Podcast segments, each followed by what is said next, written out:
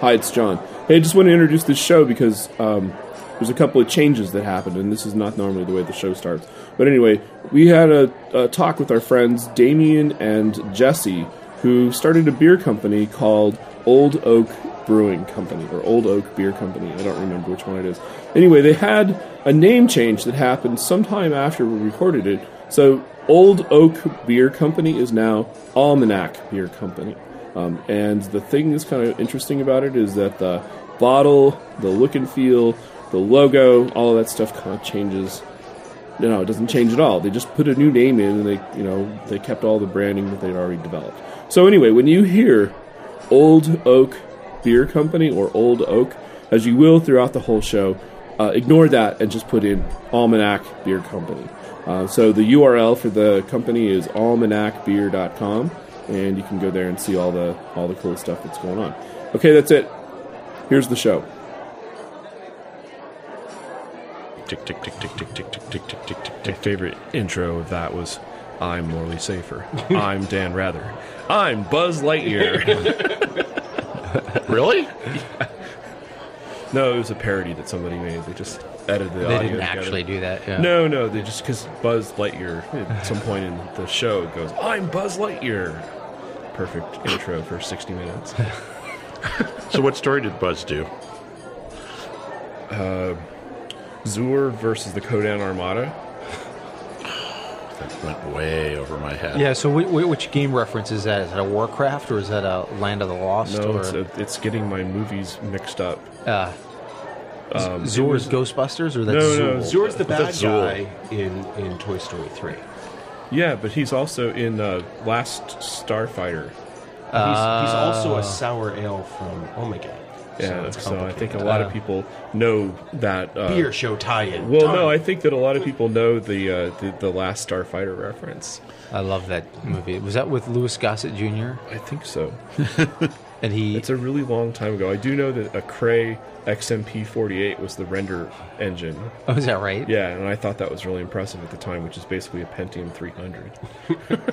Which would be what in, sort of layman's terms, like a ten-year-old like uh, PC. Well, right it now? was uh, yeah, a ten year old a ten year old PC made uh, was the same power as what made the last Starfighter graphics, which was made 25 years ago. But if it was a Cray, you can claim it was a supercomputer, though. It was a supercomputer. It still is. Uh, Was it the size of a refrigerator, or even They're bigger? big. Have you ever seen a Cray XMP? No. Okay, well, basically, it's this core. It, it's a, I don't know, it's a tower, and uh, they're all hand wired.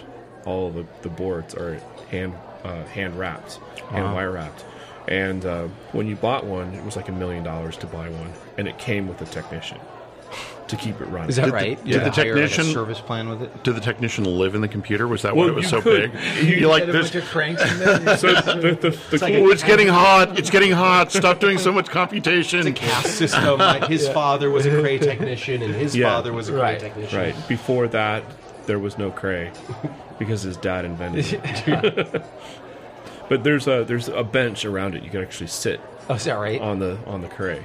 But Dad, I don't want to go live at John's house. Too bad. He bought a supercomputer, son. Do I have to? That's really funny. That's crazy, though. Yeah, you know, it's funny how, how, how poorly some of those. Uh, like I remember the. La- I mean, if I, it's probably been 15 years since I saw that film, but you know, when I go revisit even the Star Wars movies, um, it's incredible how sim- simple the, the sort of you know graphics that were involved, and it was almost sort of a step just beyond claymation, almost. It was. Uh, Well, it, and a lot of it was. I mean, like the the Imperial Walkers are uh, are all stop mo. is that right? Yeah, that's all. Vaseline on the lens to make the speeder not have wheels. Yeah, Is that right? You're yeah. kidding. No, No. And then they took that out, and it kind of ruined everything.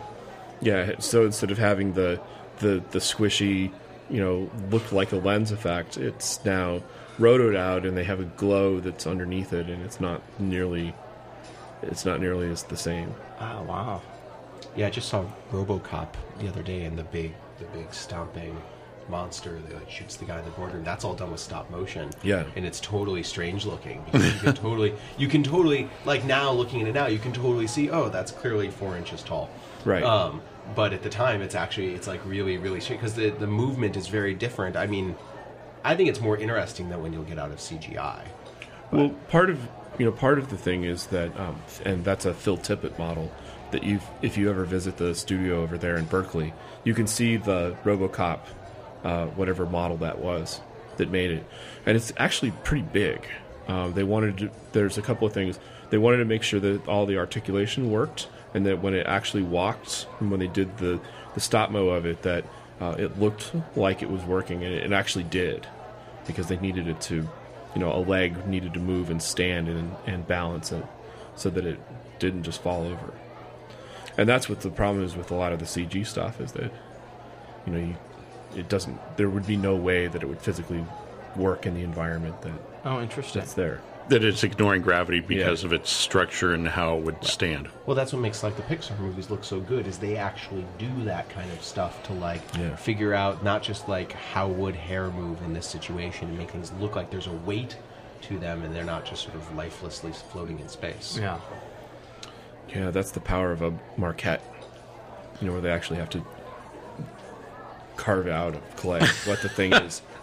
I thought you were just going That- to use that- your that's, the, hands. that's the technical. That's the jargon term for. It's a what those maquette, things are. right? So they basically take whatever they're going to draw and uh, animate, and then have a physical model of it. It goes way back. Uh, uh, it was probably invented at Disney, Wow. where they wanted to know what the shape those those things were. And so Tippett also, you know, it's funny that you mentioned him because it, all of a sudden it conjures up like, um, correct me if I'm wrong, like Labyrinth and uh, Dragon Slayer and some of these old sort of, you know, because he was a puppeteer originally, Yeah. wasn't he? And so he's done a lot of those really old school.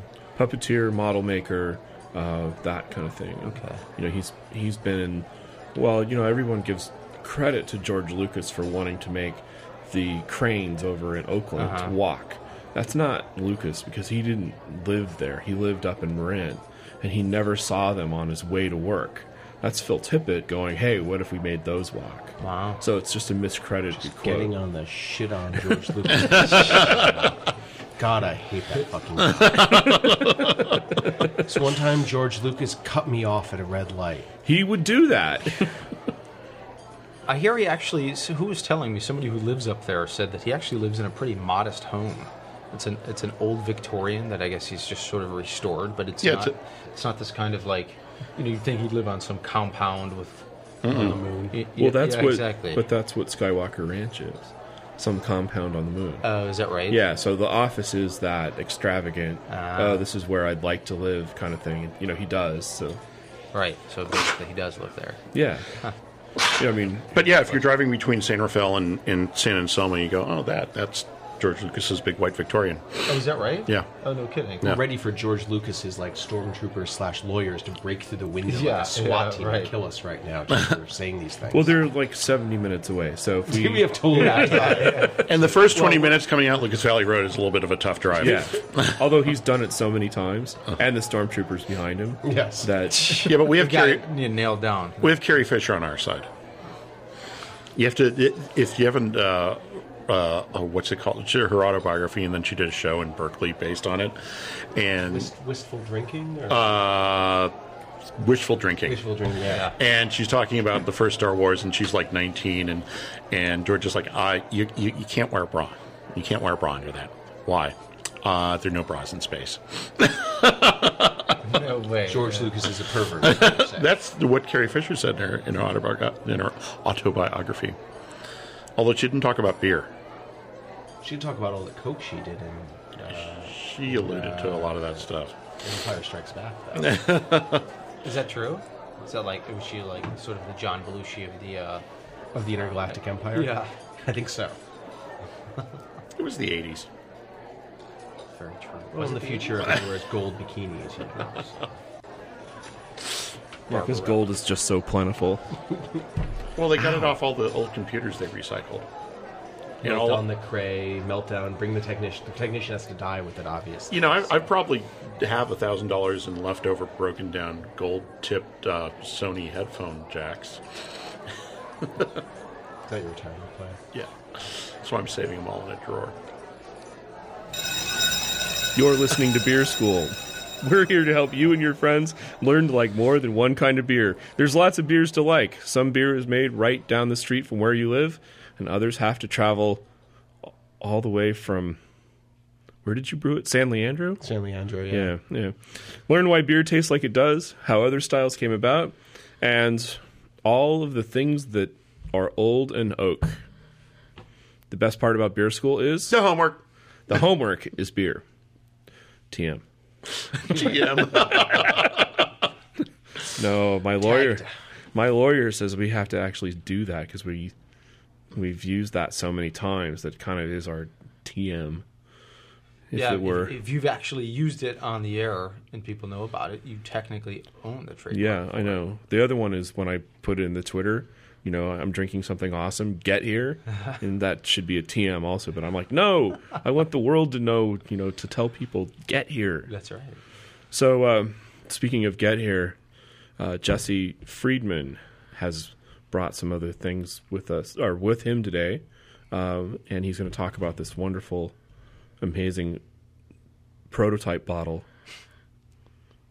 You can't see this right now, but he's showing me the bottle, which is funny because I know what it looks like uh, because I helped make it. Uh, but let's introduce ourselves here. Uh, Yeah. Damien, what, uh, why don't you introduce yourself? Hi, I'm Damien Fagan. I'm uh, the other half of Old Oak, and uh, indeed, I'm actually uh, largely responsible. I can show you the bottle, too. Yeah. oh, that's really cool. I like that. Um, yeah, so I'm the other half of this, and I certainly helped and collaborated with Jesse on the bottle design. Jesse can tell you a little more about uh, who we are and, and uh, the origins of Old Oak. Well, the interesting. I'm going to just talk a little bit about what how I met you. Uh, I don't remember exactly where it was, but this guy shows up with the camera and he's like, you know, shooting this food in every different way possible. And he's holding this bottle and moving a little bit, and he, oh, the fork needs to go here, like move this over An here. extremely obnoxious dinner date. It's Yeah, true. and it's like, oh, this isn't right. And then you move the mashed potatoes just a little bit more, and it's like, oh, that actually looks good. Bite, put it back. we eat some masticated beef next to these mashed potatoes. and um, and they're like, huh, he's really serious about that. And then the next day, somebody sends off a link, and there's those pretty pictures. Like, wow, okay, so the obsessive compulsive moving the potatoes around actually worked. Now there's a trademark I could actually use. Beer and Nosh, obsessively moving potatoes around on the plate since 2003. Has it been since 2003?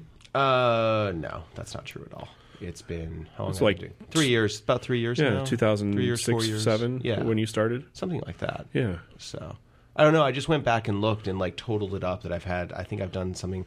200 and something odd posts Okay. over the time and I think I'm just hitting the uh, 1000 comment mark as well. Wow. Which is which is nice. So. But yeah, so I write uh, I write beerandnosh.com uh, where I do lots of uh, photo- food photography, beer photography, beer porn pictures, as well as uh, write about beer and food pairings and beer and you know any. It's a soapbox and anything else that sort of strikes my fancy. You know, I'm interested in doing. And I've also been uh, planning beer dinners and executing beer dinners and working with local chefs. And now uh, with Damien, we're we're transitioning from the sort of armchair quarterback uh, critiquing of the beer world to uh, really trying to make a solid contribution of our own. Uh, so we're starting. Old Oak is our is our new brewing venture. I feel like we're explaining all of this completely backwards. Why? Like I don't know. Well, we should open the beer first. we should right? open. Let's start. Let's start with the beer, and then we'll talk a little bit about Okay. uh, what we're drinking and how it came to be. Awesome. I just had this desire to, to pull out my, my iTouch and start showing pictures that I took of food on my trip. That plays great on radio. that that really kills. On We're well on known. radio. Beer School is well known for really using every uh, Possible media. every Good. wrong possible media. Well, we've we've once we talked about doing a show called Mime School, which was just a laugh track. Well, the dance that Jesse and I choreographed for this uh, com- will completely fall Interpreted flat. no beer doubt. dance. Yeah. So the bottle that Jesse just opened is this uh, white PE or clear PET bottle. I guess is the best way to describe it. That's It's actually a, it's a used It's, soda bottle. it's a used yeah. soda bottle, and it has the the funky top, uh, the filler top, and uh, it's very well carbonated, so it almost looked like it was going to uh, explode out of there. That's why I ran off to the paper towel stash. This is a this is a really good homebrewer trick is to use uh, old uh, water bottles, soda bottles.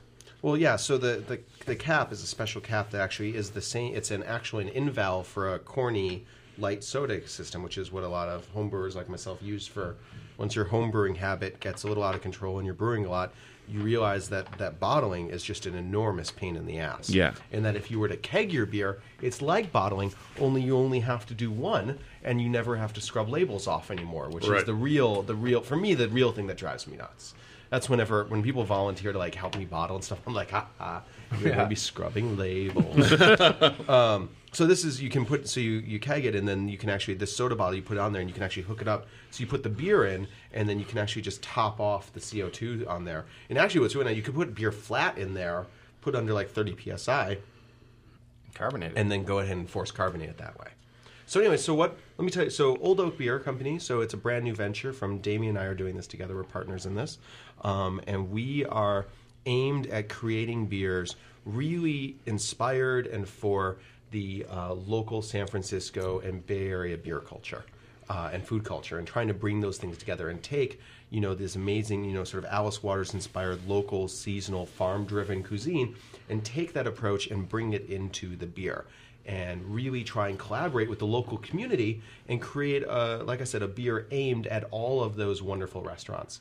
And you know, we always say we you go to these great restaurants with really thoughtful, interesting wine lists and really uninteresting, sad beer choices. um, and there's, I mean, there's, there are, there's, you know, I mean, and I, I don't want to. But whose but whose fault is that? Is that just because there that beer has always been considered the pedestrian, uninspired, you know, common thing, or is that that we haven't told people these restaurants that they need to step up their beer? I, I think I think it's both. I think it's both, and I think there's a culture also of you know a very very few restaurants have a full time cicerone, you know, which is the beer equivalent of a sommelier. Uh, and they have, you know, sommeliers are versed in. They're brought in to work on the wine, and that's where certainly where an enormous profit margin is for a lot of these places as well. And beer is unfortunately just relegated as an Sure. afterthought. I mean, the sort of concept of you know you know pairing beer with food um, in, in a broader sense. I mean, obviously, beer geeks and beer enthusiasts, are, you know, are certainly aware of that, and there are plenty of beers out there, um, you know, that we know is, is sort of you know beer advocates ourselves that, that go well with food, but. In terms of bringing that to the, the attention of the sort of larger populace, is you know it, it is definitely something that's that's sort of gone you know under the radar and, and uh, you know as Jesse said you know it's it's very easy to find you know even even a you know a modestly good restaurant uh, with a pretty extensive wine list. And it's interesting that beer has not you know taken on the same evolution. And and it really has in a lot of ways. You know when you talk to sort of your average beer drinker um, you know, it has been sort of relegated to you know sort of a lower status, and you know, part of what we wanted to do is you know sort of our part of elevating beer to the dinner table officially, and and, and, and giving it sort of its equal equal share of uh, of mind space. Yeah. And so to that end, what we're doing, so we are pr- producing in that spirit, we're producing uh, seasonal only beers. Every beer we're producing is a seasonally unique product, uh, and we are brewing. Uh, they're all one-offs, and every beer is a collaboration with a local farm. And so we work with that farm and integrate the product, a, a seasonal product from them into the beer. Uh, so what you're tasting right here is a barrel sample of our first release. It is assuming all of our, our mountain of paperwork goes through in a timely fashion. Uh, it should be out in mid December. Uh, we're in the process of getting all that approved right now. So what you're drinking here is what is a uh, what we call like a California styled golden strong ale. Uh, so it's a golden ale brewed with uh, pilsner, wheat, and two and then it is hopped with Magnum and Citra hops comes in around uh, eight percent alcohol, and so we brew a you know a, a you know a fairly straightforward classic beer. Start with a really good base beer because that is you know absolutely essential.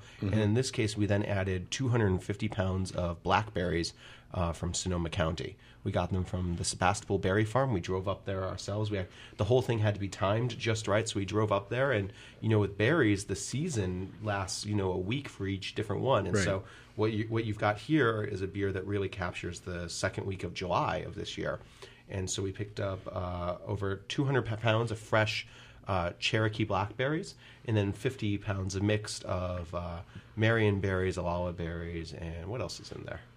Boysenberries. boysenberries. Yeah. Boysenberries. And so and so all of that then the beer is then blended in unfiltered. The beer and the berries are put into used red wine barrels from California, and then we allow that yeast to chew through uh, the sugars in the berries. And so what we're looking for in terms of a final product is. Uh, we want it to be very dry and very crisp and food friendly, and we don't want it to be a really fruity beer. We want it to be a beer with an accent of fruit, but at its core, it's still you know really a classically Belgian inspired beer. And it's not purple. And it's, it's, it's, It's not a golden purple ale. again radio focused. Uh, yeah, I mean, there's actually there's a very slight rose color. Um, so this is a barrel sample. And what's been really interesting actually is when we first pull it out, it's a lot pinker than what you're seeing right now. And I think there's some particulate from from the wine barrel that actually drops out over time. And you smell berries in the nose. You don't taste Yeah, them as absolutely. much, Well, but you feel smell. free, feel free to give me some notes here on, on how this beer tastes. I mean, Well, the first, my first uh, uh, taste, there was a, it was very tart. It had a, you know, the the the smile effect that happens when you're like, ooh, tart, you know, like pulling my face back a little bit. And that's not, I'm okay. I'm over exaggerating because I'm using my words, but that was the, the that was the initial.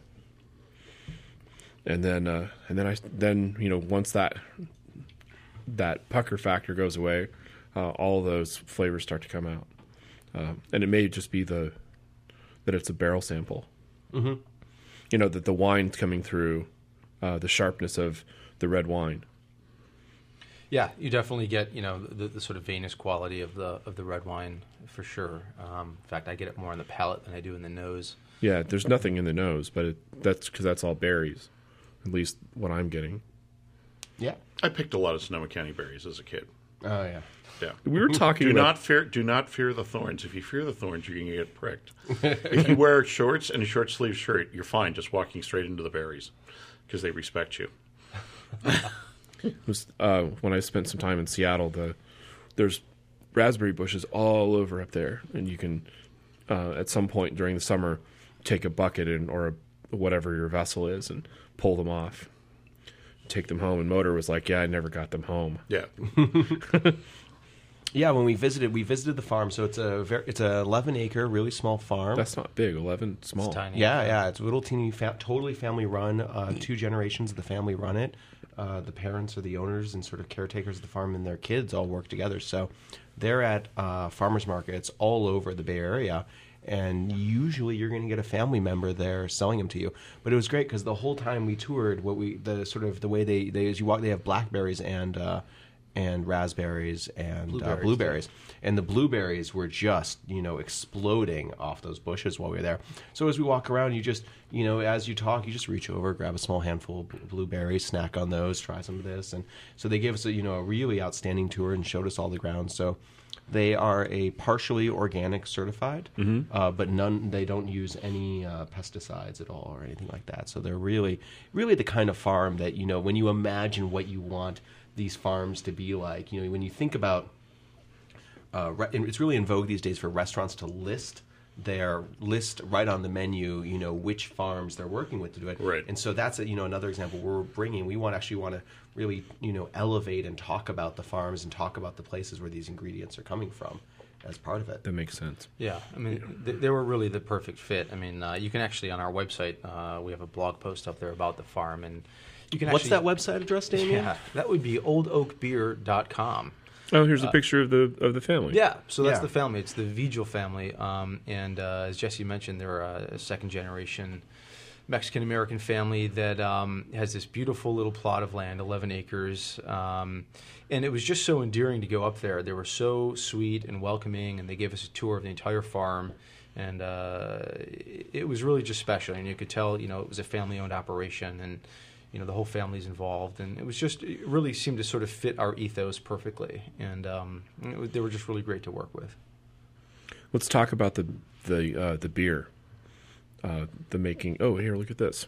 So you can't see Yes, this. on the, on the radio. See that a lot. Look, at this. look at this. No, this is a Oh my god, this is a is wonderful. beautiful. this is a wonderful shot of the berries, uh, and they look like they're not quite ripe yet. Well, those So- weren't so- the berries we used. I know, but I'm saying It's not it's- very actually, good it's, looking it's, for. it's interesting because when we showed up uh, to pick up the berries, they had literally picked um, the 250 some odd pounds of berries the night before. And uh, as we went across the street from where we actually were, were originally parked, um, there were very few ripe berries left, and we were told that they were all picked for us. We cleaned them out. We literally cleaned them out. Wow. Um, and, So and- what happens when you outgrow them? Well, we're gonna work with we're gonna work with different farms. I understand. time, I was so, making I was yeah. big, like these You know, poor wh- people are like, "Hey, we can't sell at farmers markets anymore You just drive down the road and just pick them off the side of the road. because know what, Damien and Jesse bought how- our farm." This Highway 116 berries. You know, at at the stage we're at, well, right now we'll settle for get our first beer on the market. We'll worry about putting farm. You know, we'll, Yeah. we'll Well, worry yeah, what having- happens when we'll worry about having to buy our own farm later. That's what that's happens when you outgrow your suppliers? Can we get to that? Speaking of problems, I hope I have one day. yeah. well, that's always you know this is a How thing. does the ATF like the artwork? this is this is always a problem when we talk about uh, uh, we talk about local farms and and sustainable and the whole thing is like what happens when this becomes so popular that those little farms can't sustain. They'll get bigger. well, they will get bigger, but at you know at what cost to the what cost to the product? they'll get bigger and more and more farms too. I mean, because the way I mean the way a lot of these huge agro businesses work is that the actual farm itself is actually uh, still owned by a family, but they are then in contract with Monsanto and things like that as well. Right. So you're actually seeing farms revert back to this older method and. If you want to hear more about that, you know, just read some Michael Pollan or something like yeah, that. Yeah, go see Food Inc. Food Inc. Yeah, there's a lot of stuff out there on that. So, but we can talk more about the beer instead. Food Inc. So- Well, let's talk about the beer. Um, so you've made um, the hops were which Citra and Magnum. Magnum. We used uh, just a touch of Magnum for bittering. Uh, Yeah. We really like the clean flavor back in there, and then we really wanted a. Um, we really wanted a really citrusy, lemony bite. So what you're actually tasting here. So we have our beer. Our uh, our beer is resting in wine barrels right now. Uh, there's 15 barrels of uh, beer barrels in wine barrels uh, of the beer, and so uh, we're actually the final product will be 50% barrel aged and 50% fresh beer, and that's by design because we want some of that fresh hoppy aroma and balance, and we're brewing it with a lot of these citra hops really added at the end and really focusing on that great aroma without too much bitterness. so is this the blend or is this just the barrel? This is the this is an unblended single barrel, and actually, Okay. what, what you're actually tasting right here is going to be we're going to do a very very limited run of kegs uh, that will you know send for you know because it's you know we're aiming at the restaurant market, but we're, both just such you know unabashed beer geeks at heart, and we're like, well, if we're going to do this, we have to do something specifically aimed, you know, thinking of the beer community, and you know the way we approach everything we do is uh, what would I be excited about to try. So what you're tasting here is uh, we're gonna have a super limited run, probably about eight five gallon kegs of a single barrel unblended version, and that's actually what you're tasting right here. Okay. Um, and then all the bottles will be the blend, the final blended version. Yeah, so th- you know the, the flavors obviously will change a little and Right. evolve, and of course with bottle conditioning there'll be another layer of complexity added to it. So, uh, you know, it'll it'll be interesting to But see. yes. Well, and it won't have that that tart flavor because it'll be balanced out with the fifty Absolutely, with the blend. no doubt. And then our yeah, and then our malt our malt bill is actually just a really classic. Uh, as a you know, we look towards sort of really classic Belgian style brewing. So it's about forty percent wheat, uh, and then two row and pilsner malt. So really, really classic to really designed to allow the yeast to to work its magic. It smells sort of like a berry honey. I was just um, back from a trip to Germany. There will be another beer school, Motor on Special Assignment German, Germany. We can do a special beer school on that. Yeah. Yeah. But at some of the breakfasts, you'd get five different kinds of honey you could try, and you really just side by side, just like they had a berry, a berry honey, and it was a lot like this. Oh, I love blackberry honeys. You can get those at some of the farmers markets around here. Yeah. So, Jesse, John, you were sitting around one night drinking some barrel aged thing, and you said, "You know what? We can make our own beer."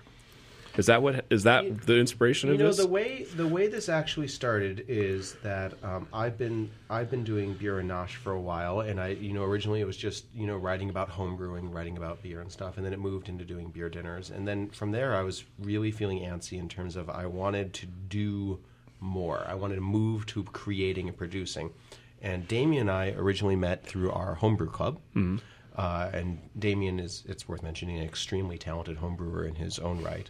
Uh, in fact, he opened up a three year old uh, Belgian double style beer uh, the other night that was really exceptional. Thank you. Thank you. He's it's a, the audi- home, ho- home listening audience. He's got a great big smile. on and so you know we we uh, we became friends, and the two of us started. You know, we we were actually it started with we want to do a project together, and we want to do something really tied to the community. And we looked at a bunch of different things. We looked at you know uh, you know a brew pub, a uh, a some sort of cafe, some sort of homebrew store. We looked at a bunch of different things and ways to integrate into the community and then it really just actually was like so the co- sort of that core concept of uh, beer inspired community driven definitely food related uh, definitely tied to the kind of you know creative modern beer stuff that we're so excited by right now. And then so we all these ideas were floating around and then like a bolt of lightning it was like you know and actually the the idea came out almost fully formed in terms of we want to do a a beer you know that it works with these local communities. And we looked at it as this is something that it's one of those things where no one is doing it right now but as soon as you hear at least for me as soon as the the I I heard you hear the idea you think well, that's obvious. I mean, how how could you not be doing something like that? Right. And and it really, you know, and it really the response so far we've been we've been as we've talked to local restaurants and things like that is has been extremely enthusiastic. Mm-hmm. Well, how could you not do something? It's complicated. That's why. It turns out it's, it's, it's it incre- turns it's out starting a brewery is a huge pain in the ass. It's incredibly complicated, but you know, it's it's interesting. You know, sort of hearing it. You know, um, you know, from Jesse's. You know, I remember when we were talking about. Um, you know, may, let's open a you know a homebrew shop. Maybe let's open a cafe, or geez, you know, if we really want to think crazy, let's maybe try and open either a restaurant or or a brew pub. But you know, the reality was is you know, at the end of the day, you know, it's almost like every beer geek really wants to make beer, and and I think you know we kind of got through that relatively quickly, and just you know just realized, you know, we really want to make beer. You know, we want to own a brewery, and and everything else sort of felt like a half step towards that. And you know, after you do you know your initial research and you realize how much work goes into making any of those things real. Um, we just said, you know, let's go all in and let's do this, and Right. uh, and and so well, you know, to open a production brewery is about seven hundred and fifty thousand dollars just to open the door. yeah, which Not- I had on me conveniently when we when we no. Oh well, Well, we Well, well, crap. Let's just make a and brewery then Jesse right got mugged on the way out the door. and- you were walking down the street with two big sacks with dollar dollar signs on them. And, well, and so you so you've actually done done it in an interesting way. And so instead of having to raise three quarters of a million dollars, you've you've uh, uh, done the next best thing, which is you know throw down your credit cards and buy some barrels and get some Citra hops and, yeah, I mean, so and make a label, and and there you go. I mean, I'm oversimplifying it, but it's I, I was you forgot sell, to buy the bottles part. oh yeah. well, no, that's just go to Oh, Cal we Glass. that. yeah. No, that's, that's call Cal Glass. Tell them to deliver the bottles to here. Well, you know, so so the approach we've done is we we are producing, ex, you know, relatively speaking, extraordinarily small amounts of beer. Um, Yeah, it looks like you're doing 30 barrels total. Yeah, we're doing each release is thirty barrels, which is going to work out to about give or take four hundred cases or so. Um, and like I said, this is it's a one off, so you know, uh, get it. Hopefully, you know, we'll, so far the response has been enthusiastic, but we're also so we are actually we're doing what you would call uh, partner brewing or gypsy brewing if you're feeling romantic about it, um, which is Borrowing where, a brewery and it's actually is a better way to yeah borrowing. right. Borrowing a brewery. Hey guys, do you mind if I just use this for a little while? I know that here? you're not using a third shift. I noticed that. Uh, so what we're doing is, uh, and actually it's fun because when I explain this to, uh, when I talk to, uh, you know, beer people about it, I, you explain it as contract brewing, and then when you talk to um, restaurants about it, I say, well, it's the brewing equivalent of a pop-up restaurant. You know, it's the brewing equivalent of a food cart um, for what we're doing. So. Uh, but you know, the, the term contract brewing, I think, has a, has an awfully bad rap because when you talk about contract brewing, really what you what people envision is things like you know Trader Joe's brand beer, where you just say, "Hey, brew a beer for me," and, Or Sam Adams. yeah. Well, they got yeah. oh, Oh yeah, oh yeah, them. brew this beer for me and uh, and throw our label on it. And and what we've done is you know we're we're taking a extremely hands on approach. Uh, so the recipe that we brewed was a scaled up version that Damien and I developed over many many five gallon homebrew batches. And then we were for the, what you're drinking now. We were on site. Uh, we're brewing uh, using the space at Drake's Brewing in San Leandro. Uh, and The best brewery in a Walmart parking lot I've ever seen. and they've they've actually they've been just you know they've got extremely talented brewers and they're they're excited about what we're doing as they're just as excited about it as we are and they've been they've been a real pleasure to work with uh, but They actually have so much space there that you know that your eight barrels or ten barrels that are sitting there would not even get would not even dent it. I, Oh, yeah. I haven't been over since since uh, it changed hands, but I heard there's more stuff in there. There's less it's, empty oh, yeah. space. there's quite a bit less. yeah, no, it's Less there's, and I need to make it over because they're doing the they're doing the sideshow again, but they don't call it the sideshow anymore. That's think. good. They shouldn't call it Yeah. that. Should have never called it They that. they tighten they tighten the reins on that little event. But um, my question was going to be, what has been what have you gone through with scaling up your recipe? What was the largest batch you made before you went to 30 barrels? And what did you do to get to 30 barrels? uh, five gallons Uh-huh. is the largest batch of. Well, I mean, I've I've done group home brews where we brewed something like thirty gallons or something like that. But me personally, the largest I'd ever brewed uh, was a what I was really responsible for was a five gallon batch. So, and that's where you know uh, we are not uh, brewmasters. I don't claim to be. I don't pretend to be. We are. Unequ- my dream was not to be a brewmaster. My dream was to be a brewery owner. Because being a brewmaster, it turns out, is a warehouse job in a lot of ways. You got to wear those rubber boots all Gotta the wear time. those rubber Probably boots. get some think those are fungus. cool. Yeah. I mean, this is awkward. They just they brew only wearing rubber boots over. So did you like talk talk to one of the brewers over there and say this is what we're doing, this is how we've done it? Because it's from what I've heard, it's a difficult process. Sometimes it's not just multiply everything by By 10. by ten or It, by it 100. absolutely is, and that's where and that's that's really where you know we are really relying on the expertise of the the brewmasters they have there. Yeah, and, and, and it was a series of, you know, it, it happened probably, you know, in, in particular, you know, speaking to the recipe development, you know, probably took three months of, of five or six, you know, separate meetings and tastings with uh, with the brewers, um, and and sort of developing that. So it was absolutely a process, and and obviously it, it is it is much different going from five gallons on your stovetop to you know thirty barrels in a in a commercial system. But you also have an advantage with what you're doing because you're blending something. So you're not going to have something saying, "Okay, this is what I made at home on the stove, and this is what's made in the factory, and it's not blended. There's nothing else added." You're not doing just a straight beer. You're not doing blending mul- and yeah, doing all this you're other stuff. up. So you're building a base and then adding to it. Absolutely, and and the, for us, uh, the blending process gives us another opportunity to put our stamp. You know that makes sure it has our signature on it, and this is a product that we really, really believe in. Exactly. So you're smart that way. Well, we try. I mean, we're we can't be that smart. We're starting a brewery, so Yeah, when you're flying the JBF in your corporate jet in a couple of years, you know, right. Better be room on that jet for us. I'm gonna have to put wings on that 90, uh, 98 Taurus I'm driving. Oh well, but it's have to almost a jet, you know, because the all it's, very the all curvy version of the. Taurus. Where they, I don't know what the goal of that Taurus was. To be You sure. know, to make it so that it's not so much of a box. Ford came up with the brilliant idea with the Taurus that at, until the Taurus came out, all American cars were square and boxy. Yeah, Yeah. And all of a sudden, you looked at the Taurus and it was like, "Whoa! Somebody has a French curve." Well, well, I remember in, in 1998. I remember when that car came out, and my dad bought it um, to hand me down. He sold it to me for a buck um, when I moved to California. But um, I remember thinking it was very space aged for a family mid-sized sedan, and, and back then it was absolutely sort of like, wow.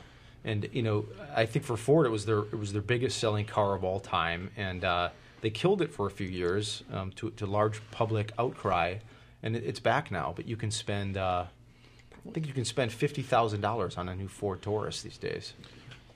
Um, we'll let you use the world's greatest bottle opener ever. I don't know. Does it cut through the wax? It could. It's got it's got a replaceable. The part that pries the cap off is replaceable. Very fancy. This this bottle opener, uh, since you can't see it, uh, weighs like 150 pounds, um, and is made out of what looks to be some sort of endangered species of elk. so, uh, but yeah, so actually, and you know, one of the other things, and we're going to talk a little uh, talk a little about about the visuals of the bottle, actually, because this is something that a lot of beer people, you know, love to you know, fo- you, I mean, obviously, what is in the bottle is incredibly important.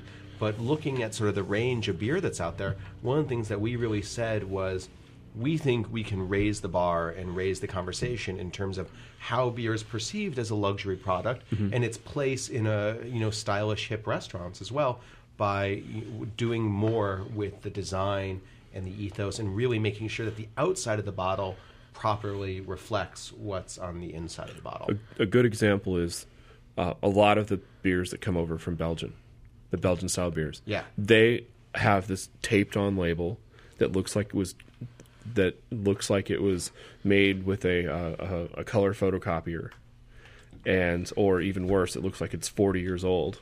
And you know, there's no story, there's no marketing, there's no, um, there's nothing that's makes that bottle more compelling over, say, that bottle over there. Yeah, and we don't, and we don't. I want to be clear. I do not think marketing is a replacement for a great product. Okay, well, all. I used maybe I used the wrong word. Oh no, when no, I because those word, beers are great. Yeah. you, you- I mean, you can have a, you know, a, a, you can have great marketing and a not so great product in say a Super Bowl ad, Um, Right. but we wanted to have a, a great product matched with great design Right. as well. Well, so part of it is, is uh, I guess the word I was looking for is the story. So when you look at um, uh, some of the the bottles that have just a monk on them, and he's like all happy, Right. Like I would never buy that beer uh, compared to say um, the Firestone Walker uh, thirteen, Right. just because the two look Totally you know different. totally different. And this beer looks like you know has the promise of looking like it's going to be awesome, whereas this beer it looks like children made it.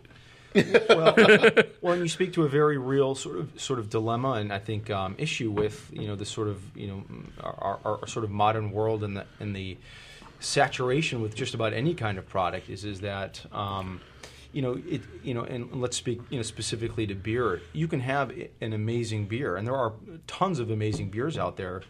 Um, you know what's in the bottle is fantastic, but it's not necessarily reflected in the label. And from sort of a marketing and you know branding, if you sort of break it down to that, is you know when when your beer is on the shelf with 500 other beers in some cases, you know, um, and, and let's say somebody isn't familiar with your product, um, you know, it's it's a real challenge to get them to stop and actually take a look, even for a split second, at your beer. And so it's really important. It was really important for us to to really tell a story with our label and to sort of invoke.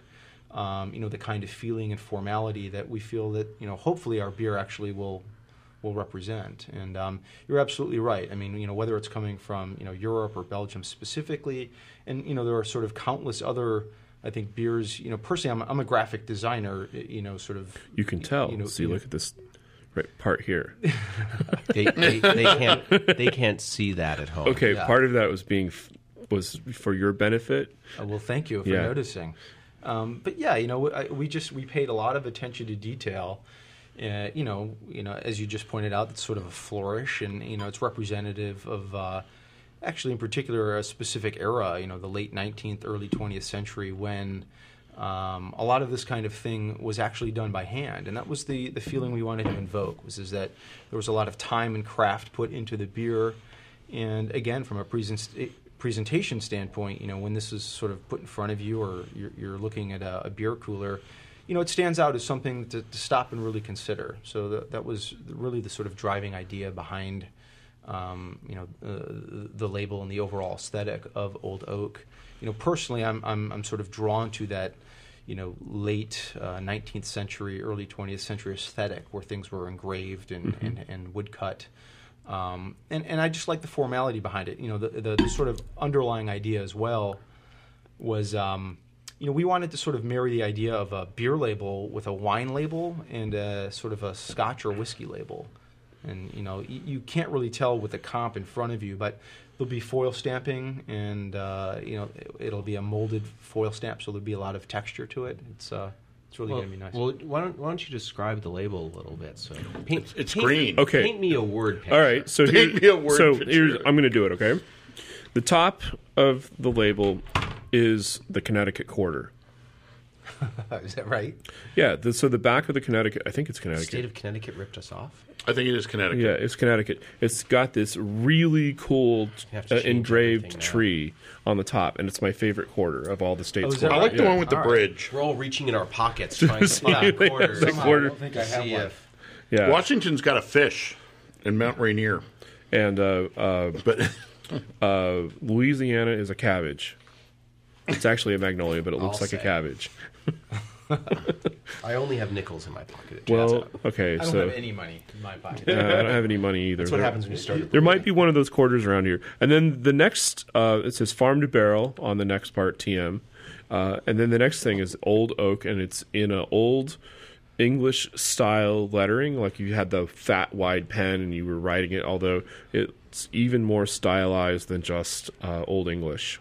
But it has that, it has that uh, uh, air to it. Then it has the name uh, of when it was brewed, summer 2010. Although that will change from time to time. Is this label going to get different colors for Yeah. different So, things? so so one of the things is is is that each each release will actually have the same basic structure, the same shape, the same general uh, art underlying it, but it will change color from from from uh, release to release. Cool. So then the next thing is de- uh, is the description of the beer. Belgian style golden ale brewed with four varieties of Sonoma County blackberries. And then there's definition of Sonoma County blackberries. And then it says aged in oak, alcohol, ABV, and IBUs. Or IBU, not ABU. Oh, no, so there is a right. There's that. And then uh, story of a little bit of the story of uh, Old Oak, the brewing, the brewing company, and then a barrel. Oh, we packed a lot on there. Yeah, it's awesome Yeah. actually. No, so it's the whole story. I mean, you would learn everything about that, uh, about this product just by reading the label. Yeah, and I, and I think you know again, it's sort of we, it was important to us to sort of communicate our story in a way that was easy to read and, and sort of quick. You know, once you pick this up, you can you can sort of get a sense of who we are and, and sort of what we're about, and um, and uh, it was important to get all of that on there. And then obviously on the back we have uh, a little bit uh, more of a story about Yeah, and then they're showing their geek cred on the bottom. yes, with your bit of technology there. Yeah, there's a bit of technology on the back. So Yeah, we have a uh, we have what's called a QR code, which most people know as the things, the little the little square barcode kind of checkerboard patterns that you come on UPS. so packages. basically, aim your camera at the bottle, and uh, There's somebody. My mother's out there with a Kodak Instamatic. like what? What? How does this work? It's happening. the key is to shake the photo after you take it, and so- Oh, okay. But yeah, so Okay. actually, when Shake that's gonna that's take it. actually going to uh, that's going to then go to specific tasting notes uh, Uh-huh. and cheese pairing recommendations for the beer, as well as we are working with local chefs for each release to create pairings to go specifically with. Uh, each beer. So we've already worked with. Uh, we've taken some of our barrel samples to uh, some local restaurants that the kind of you know again it's it's all about the kind of places that we love to eat and the places we're excited to for our beer to be served. Hey, it so- went to the right page. yeah. Coming soon. We're not. That's screwing around. cool. that's that's that's serious stuff. So we took a sample just like you're having to uh, Flour and Water to Chef Tom there, and said, you know, make make something to go with this. Do do anything you like, and he just uh, he came up with the best dish. Uh, he made uh, little homemade uh, stuffed pastas. Uh, the I forget what the name, the actual Italian name was, but the translation was little shoes, stuffed with uh, pork trotter uh, meat, which is yeah. There you go. Yeah. Uh, and then that was served with uh, fresh figs, uh, baby uh, mustard greens, a little bit of Parmigiano Reggiano, and horseradish in little butter emulsion sauce. And really classic flour and water, where it's it's a very simple preparation that really belies the uh, the complexity of all the different pieces inside of it. And it was great. You know, it really brings out the beer has sort of a uh, sweet savory playfulness with it, where the aromas are highly aromatic and berry aromas are aromatic. Yeah, duh. uh, but you get a lot of berry flavor in the aroma. But then there's a nice, you know, we really tried to balance out that bitterness with the beer, and that dish sort of plays up that same sort of balance with the figs and the mustard greens, and then uh, the acidity level of the beer is such that it can really tackle uh, rich dishes. You know, Yeah, San Francisco- definitely. You know, every San Francisco restaurant, when you're not looking, is putting a pound of butter in each dish, and that's why it tastes so good. Yeah, the trick of why does restaurant food always taste so much better? Um, A pound of butter. that, that is how. That is the secret. It is really easy. Uh, Whatever you're thinking about doing at home, just triple Add the butter, butter. and and a little more salt, uh, and a snooty waiter, and you're there. And uh, so they. Um, that plays up that same sort of balance. And so they put that great together. And then over at a local Mission Eatery, which is a really fun new restaurant on 24th Street, uh, the, sh- the chef there, Jake, did a uh, seared duck breast with uh, beets pureed with whey and uh, raspberries. Yeah. yeah, that was nice too. I really enjoyed. I got to I got to eat it after I finished taking pictures of it. So we have, although it was really cold by then, but it was. Still What's really that blog good you write? uh, beerandnosh, uh, dot com. But actually, those what those dish pictures of both of those dishes I just described are up on our website. So if you go and click through to the information page on the information page for the beer, or if you once you have a bottle in your hand, just use the little QR code on the back to have your uh, iPhone take you there automatically. You'll see those pairings and those recommendations all lined up right there to really focus on you know you know for the you know the home cook giving you some ideas to get you started on different directions to take the beer. So I was doing uh, just to share with the, the audience. I I do do my uh, Oh wow! that's that's a little bit of pork. Did you make that? No. Oh, That's that's a uh, brew pub in Spandau outside Berlin. Oh, beautiful. I like how you That's- say share epic. with the audience and then Yeah, just show sure. it to Damien. it's it's a, it's like a It's for pork- you at home. it- it's it pork and pork and pork. It looks like the kind of thing that makes you say, "Hmm, do you want to go with this Lipitor?" Yeah, but you know the Germans all live a long time. I don't know what they're doing, but uh, I think it's all the beer that you drink They're with it. To wa- invading other countries. Oh, That's they're what done with that. They're very happy people now. they just drink beer and ride trains, and uh, it's fantastic. No, but I- yeah, just I, I, I was trying to find uh, when I was uh, Köln, I invented what I called uh, Köln sushi. I got the Schlachtplatter, which is the translated in, in, into a slaughter plate. So you get blood sausage and all this other stuff. And um, I cut a slice of blood sausage and I put it on a piece of uh, brown bread and then wrapped it with a slice of, with a ring of onion. I said, "Look, it's German sushi." Yum. well, that sounds pretty good actually. it Wow, it was looks like pretty little good. watermelons. I couldn't get I couldn't get the picture right. Usually I shoot without a flash, and it's fine. But all these colors are just shades of brown, so I had to turn the. That is so. Is that the uh, the flour and Yeah, water so? I'm showing a picture of the flour and water, and like I said, this is up on Old Oak Beer. Wait, let me hold it up to the microphone. Hold it up to the microphone. So See? You can... Do you guys have smell-o-vision working yet? Yeah, we can describe what we're smelling. smells like be- smells like an iPhone. Most You could just zoom in and go, "Oh, it's like a it's like a model for a secret island." That's the the uh, the ravioli thing with a different name, spinacci or whatever. Yeah, Scarpinacci. Uh, Scarpinacci. Um, that's where you enter into the bad guys later. That But yeah, we've stone. had we've really the the response from the sort of the food community that has never looked at beers beers like you know anything like this before has been really enthusiastic and and great. We're we're really excited about it. So. and it's something that can, uh, as more people warm up to it and fig- figure out in a restaurant that oh yeah, we can come up with interesting beers and interest our patrons with this. Uh, it sounds like a perfect place for, for your beer and other beers to be. Well, here's a good example. Here's a good example. Put the, these two beers side by side. You can tell people what that other beer is. Not yet. I like I No, like I'm the just- sort of Art Nouveau uh, uh, aesthetic of the other beers label. I'm just saying. and I do like the green wax. Yeah, the green wax is a very nice touch. But I guess what I was saying is is that the old oak label holds up very well to Estate label.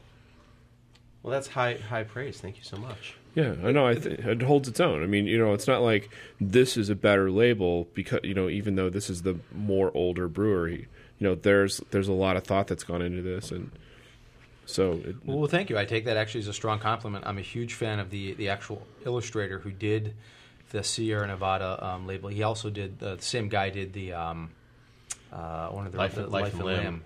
and um, you know, I think in particular what Sierra, Sierra Nevada has done with their 30th anniversary line, um, to me, is just really wonderful. I think it, it shows, you know, just superb craftsmanship when it comes to the actual uh, labels. And uh, that actually means a lot to have you say that. It, uh, it, the new Sierra Nevada labels are really something that I sort of look up to in terms of uh, design and aesthetic. So that means a lot. I appreciate that uh, compliment. And uh, you know what you're seeing actually with our comp too is sort of a half finished thing. There'll be some uh, some other elements on it on the finished label that we can't represent with. Uh, Like that's going to be hard. well, that will actually that will be a separate sticker. No I doubt. understand, but that's the hardest part of this. Yeah. Hand- the the, the hand the hand numbering on the back right Yep. right there because that's just you know there's just a well it's either hand numbered or it's a it's a, It's gonna be it's stamp. still hand numbered. Yep. a stamp stamp would be the way to go. So we'll have the date and also. Hey, you want to help with number. bottling? Bring Yeah, red. I no no no not not that kind of not that kind of stamp. No no uh you know one of those uh you click the numbers through like an accounting stamp. Yeah. You know Right. paid on stamp. Absolutely. And you just change the number each time. and Yeah, you and go it, like you that. just got to cover up the paid on part. One of one of the companies. it was it was the it's the place that's uh, Jesse Furniture on the corner of Second and Brannan now. That used to be a rubber stamp company where you went to get your rubber stamps. Before that, or after that, it was a bicycle company. Yeah, it was start to finish bikes, but it was a uh, now it's a really expensive furniture store, isn't it? well. If you have a really expensive loft, you have to put something in it. Right. right. So the other, so the beer that we switched to, without even describing it at all, is uh, Estate from Sierra Nevada, and this is the beer that is made with all the hops that were grown on the Sierra Nevada property, or Sierra Nevada brewing property, and I think this was about five years ago when they started this hop program, and originally it was just hey, we're going to grow some hops so that we have an idea of what the hop, of what growing hops is all about. And then it's grown into this monstrous field of hops. And it, it's funny because where Sierra Nevada Brewery is located, the hop field could just as easily be a Carl's Jr. Because it's sort of like one traffic light off the freeway at the freeway intersection, and there's the shopping mall on one side, then there's the, uh, you know, a bunch of little strip mall shops, and then there's Sierra Nevada, and right on the corner where you'd expect to find another fast food restaurant is their hop is the hop field, and then you have the parking lot that's completely covered with uh, solar panels now.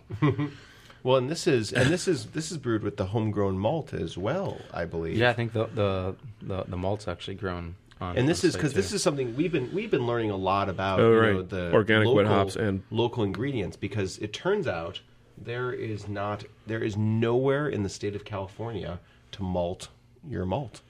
Uh, to malt even, your barley. so even if you grow it here, it actually has to be um, Shipped to shipped to Colorado. Yeah, they. I think they ship to. I'm pretty sure they ship to Oregon to have theirs malted. Mm-hmm. But then uh, Thirsty Bear, which is you know the San Francisco Brew Pub, they did an all California local ingredients beer, and they had to ship their local malt to Colorado to have it malted and then sent back, which obviously kind of defeats the whole purpose in a lot of ways of Yeah, trying to. that- It's certainly local, but it's not green anymore. And that until their footprint went from a size 5 to a size 13. point. although I will say that beer was just outstanding. until Really about 20 years delicious. ago, there was a malt house in San Francisco.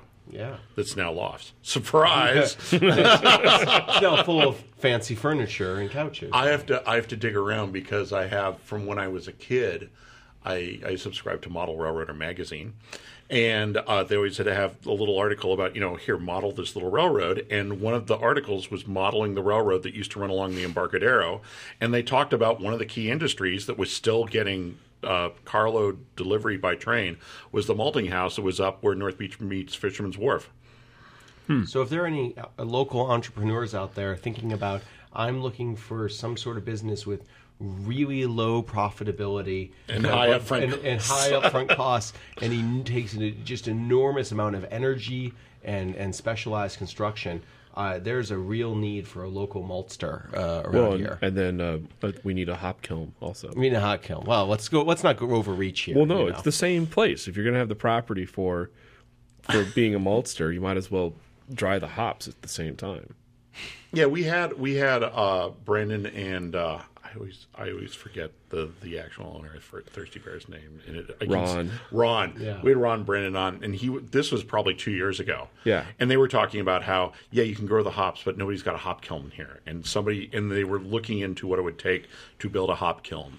Yeah, they did this with they did this this local beer as a as a fresh hop, Mm-hmm. uh, which both gets around that problem and is delicious. So Yes. it's, uh, it's kind of a double Yeah. win, but it's hard to make that a, re- a regular product, obviously, if you're doing because you know uh, hops once they're picked off the vine, um, those will start molding uh, almost immediately, and realistically, you have absolutely at max about 48 hours to either get those kilned or in the beer. Yeah. And so, good. I'm glad I'm getting this all right. Yeah, I got no, like yeah, a Greek no, this choir is- agreeing. Well, no, on this yeah. is uh, this is this is right because because um, last year Magnolia's uh, beer, uh, there which ended up being named ATF something, ATF IPA.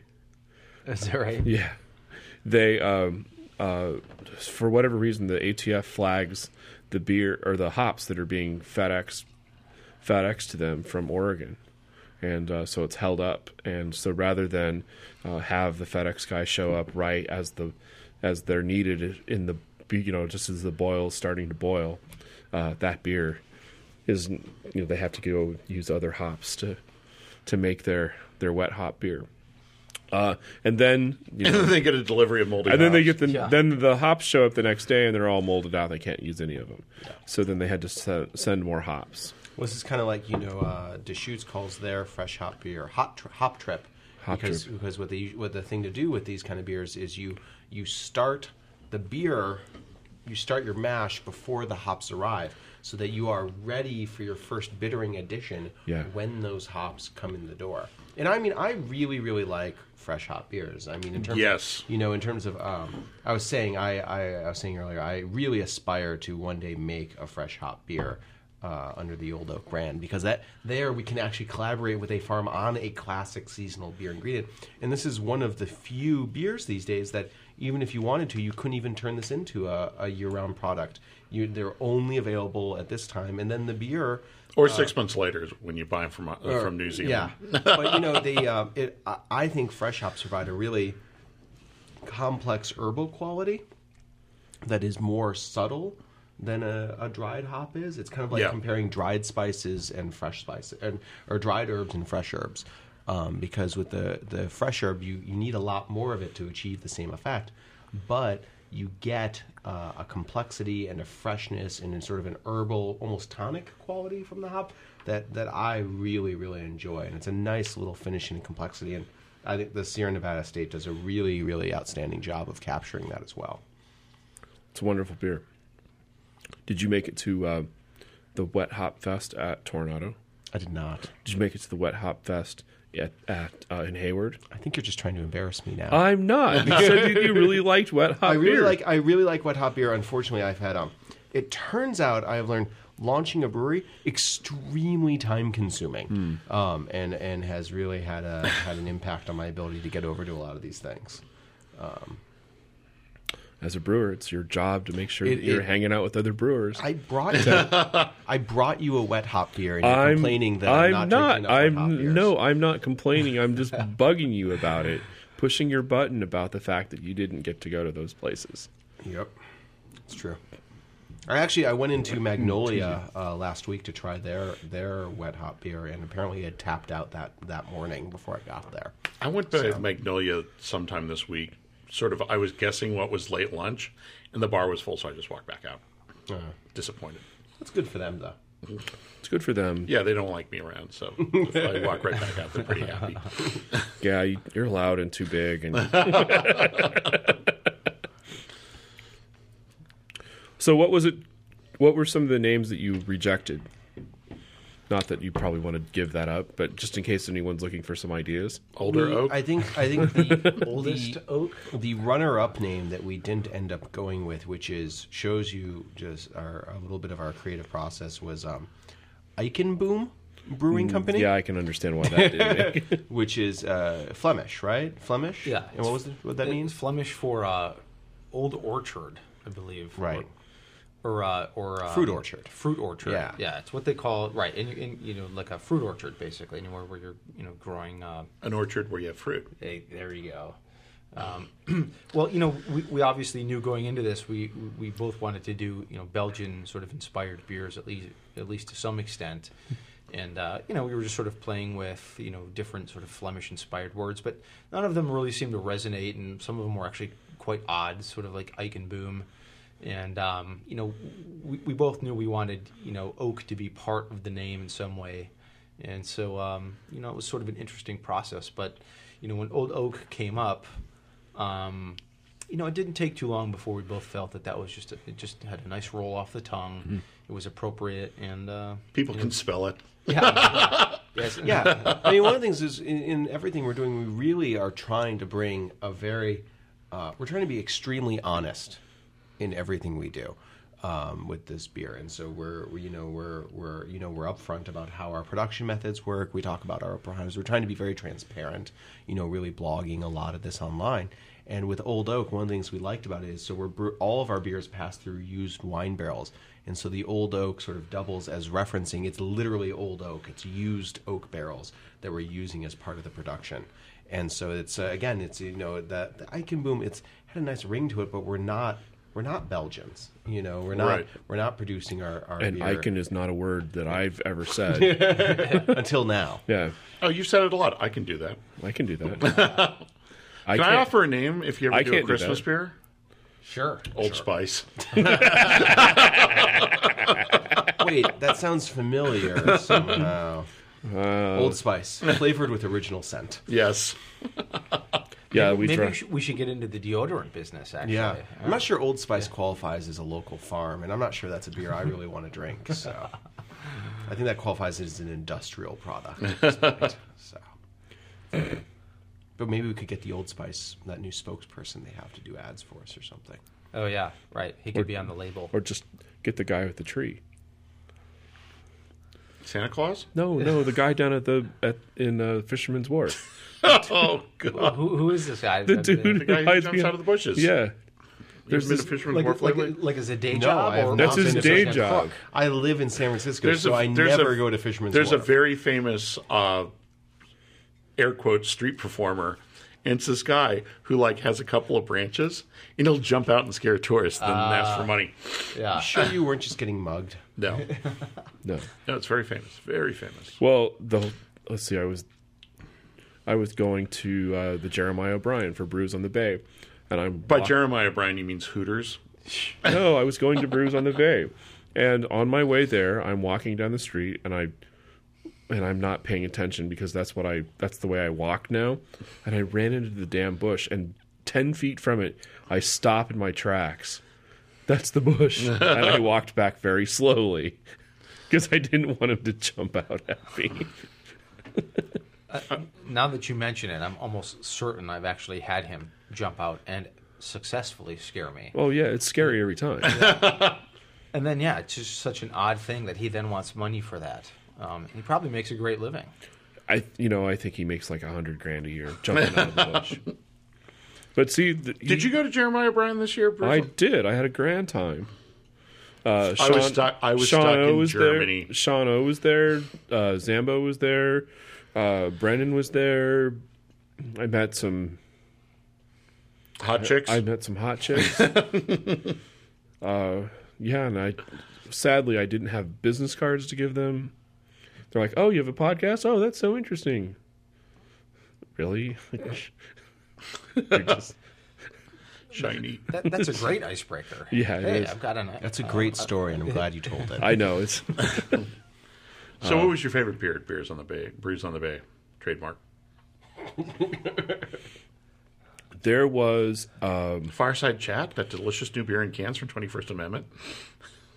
no, they didn't have that there. Um, no, oh, Brendan had um, the organic, uh, his organic, uh, uh, the malted beer that you were talking about. Did it come in a vortex bottle? I don't know. So, Vortex. so we're pouring a, another beer here. I didn't, you know, we had the old oak sample, but I felt like, well, we're going to a serious beer podcast. We have to bring some some. Is that some next? When do you have to get out of here? I know. yeah. yeah, yeah, we're actually running late Expected there this this one. afternoon. Uh, They put this in a bottle. I didn't think that was possible. they well, they had to change the name. Um, so so what we're drinking. So so what we're drinking here is uh, the new bottles from uh, Firestone Walker, which is uh, a brewery I I just adore. I mean, I really really like them. And so this is uh, Velvet Merlin, which Oh, I didn't even I didn't even read it as Merlin. Velvet Merlin, which is the bottled version of of Velvet Merkin, because they, as I understand it, they actually when they went in for their label approval, which is a arduous process that we are now deep in the throes of. Um, but luckily for us, we didn't have a word on our label that it turns out also means pubic wig. Um, which is, I guess, what I, I I didn't even know that. You didn't know that? until you know, I I don't know why. I feel like I need an excuse for why I didn't know that, but now I certainly am aware of it. Uh, but yeah, so they changed it because you know. You didn't get the sheet when you moved to San Francisco, did you? With all the useful terms that you have to know. Merkin's on, you know, Merkin's if, you've, if you've ever been to the Folsom Street Fair, you, you, you know what a merkin is. well, unfortunately, Or the I- again, you guys really should turn this. Or really the should turn this erotic. into a video podcast because Motor is now showing us his Merkin Yes. right now, which, for the record, not made of velvet. No, it's So, not. It's horsehair. It feels so soft, and silky. Do you condition it? Mm-hmm. That's good. Uh, Why are you touching his merkin? Well, because we're trying to provide like a comprehensive beer podcasting experience That's right. here. We're just, I don't want to touch Motor's we're so inviting and soft looking. Sorry if you're listening to the show. While Which you're reminds me. You know, Mom. and, and if you don't, bel and if you don't believe us about that merkin really is, um, what it is, Wikipedia it. just just search for merkin on the on the Google. Yeah, the Make sure you have safe ser- search on though. Yeah, Well, what's shocking is, is I, I would have figured it, it would have been sort of a newish word, and uh, no, it's actually- ancient. It goes back like thousands of years. well, yeah. Well, I think the reference which is I how saw we describe was- Motors uh, Merkin, Merkin. as well. My Yeah. ancient thousand year old Merkin. That horsehair is held up remarkably So well. they've tuned they tuned this down. You think so? Yeah, I don't think this is a I don't think this is as merkiny as as uh, I've had it before. What does Merkiny mean? Well, um, okay, I don't know, but I'm saying it, it just seems to me that I remember this as being a bit more uh, uh, not accessible. You think so? Yeah, I don't know. I actually you think I mean, it's the the, same? the You think thing- it's the same beer? Maybe it's just carbonated different. maybe. I mean, so my my family lives in L.A. and the Firestone Walker Brewery is in Paso Robles, right off the freeway. On the way. And- on the way. In fact, I always see it uh, just before I can make the exit, and then I have to loop back around. But I've now make it policy just to bring two Firestone growlers with me, and I usually fill them up both ways. So I fill them up so I have something to drink while I'm in LA, and then I filled them up on the way back. Right. And, and my pretty my pretty standard fill was unfiltered DBA in one, which is a, a beer I just adore, and then uh, Velvet Merkin if if they would do it. Sometimes they wouldn't do it. They're kind of they won't do the really fancy beers in Right. growlers sometimes. Yeah, But, uh, well, Saucerful of Secrets. Uh, good luck getting that. Yeah, yeah. Well, th- I got a tour one time, and there's a there's a uh, there's a barrel in the back that says that's labeled in chalk "Saucerful of Secrets, too good to blend." That's that's how the barrels. and and I was like, I would very much like to try that, please. And they were like, no. And I'm like, I write a really serious beer blog. I think you should let me try it. I think it'd be really good for Yeah, business. I- Both of my readers are dying to hear about Yes. this. I'll take a but they- picture. They, still said no. I'll take a picture. But uh, You know, sometimes using your powers just doesn't work. I promised only to use them for good and never for evil. But, Uh, yeah. I like the idea of using my powers for evil. well, I I used- do, it, I do it all the time. whenever I meet someone that says they read my blog, I always respond. You know, I used to joke that that only my mother read my blog until I found out my mother doesn't read my blog. but now she does and actually comments very regularly on it, which is awkward in its own way. Is is did she sign in as mom? She signs them as mom. My dad too signs them Yeah, as dad. But my dad actually, my dad uh, was a home brewer as well, so Well, so then he can use dad. it's a family thing. Yeah. It's no big deal. But yeah, I think I mean I remember a the thing about family so it's it's a five point five percent alcohol stout, and you know it's actually I think it's it, it has a lot in common. I'd be curious to I'd like to try this side by side with the Reserve Porter. oh, there would have to be very similar. Well, that's also a five percent. That also clocks in at about five percent alcohol. But this has got candy sugars going on. Yeah. some flavors that it would not be in the porter. Yeah. Do you think it's oatmeal-y enough? No, No.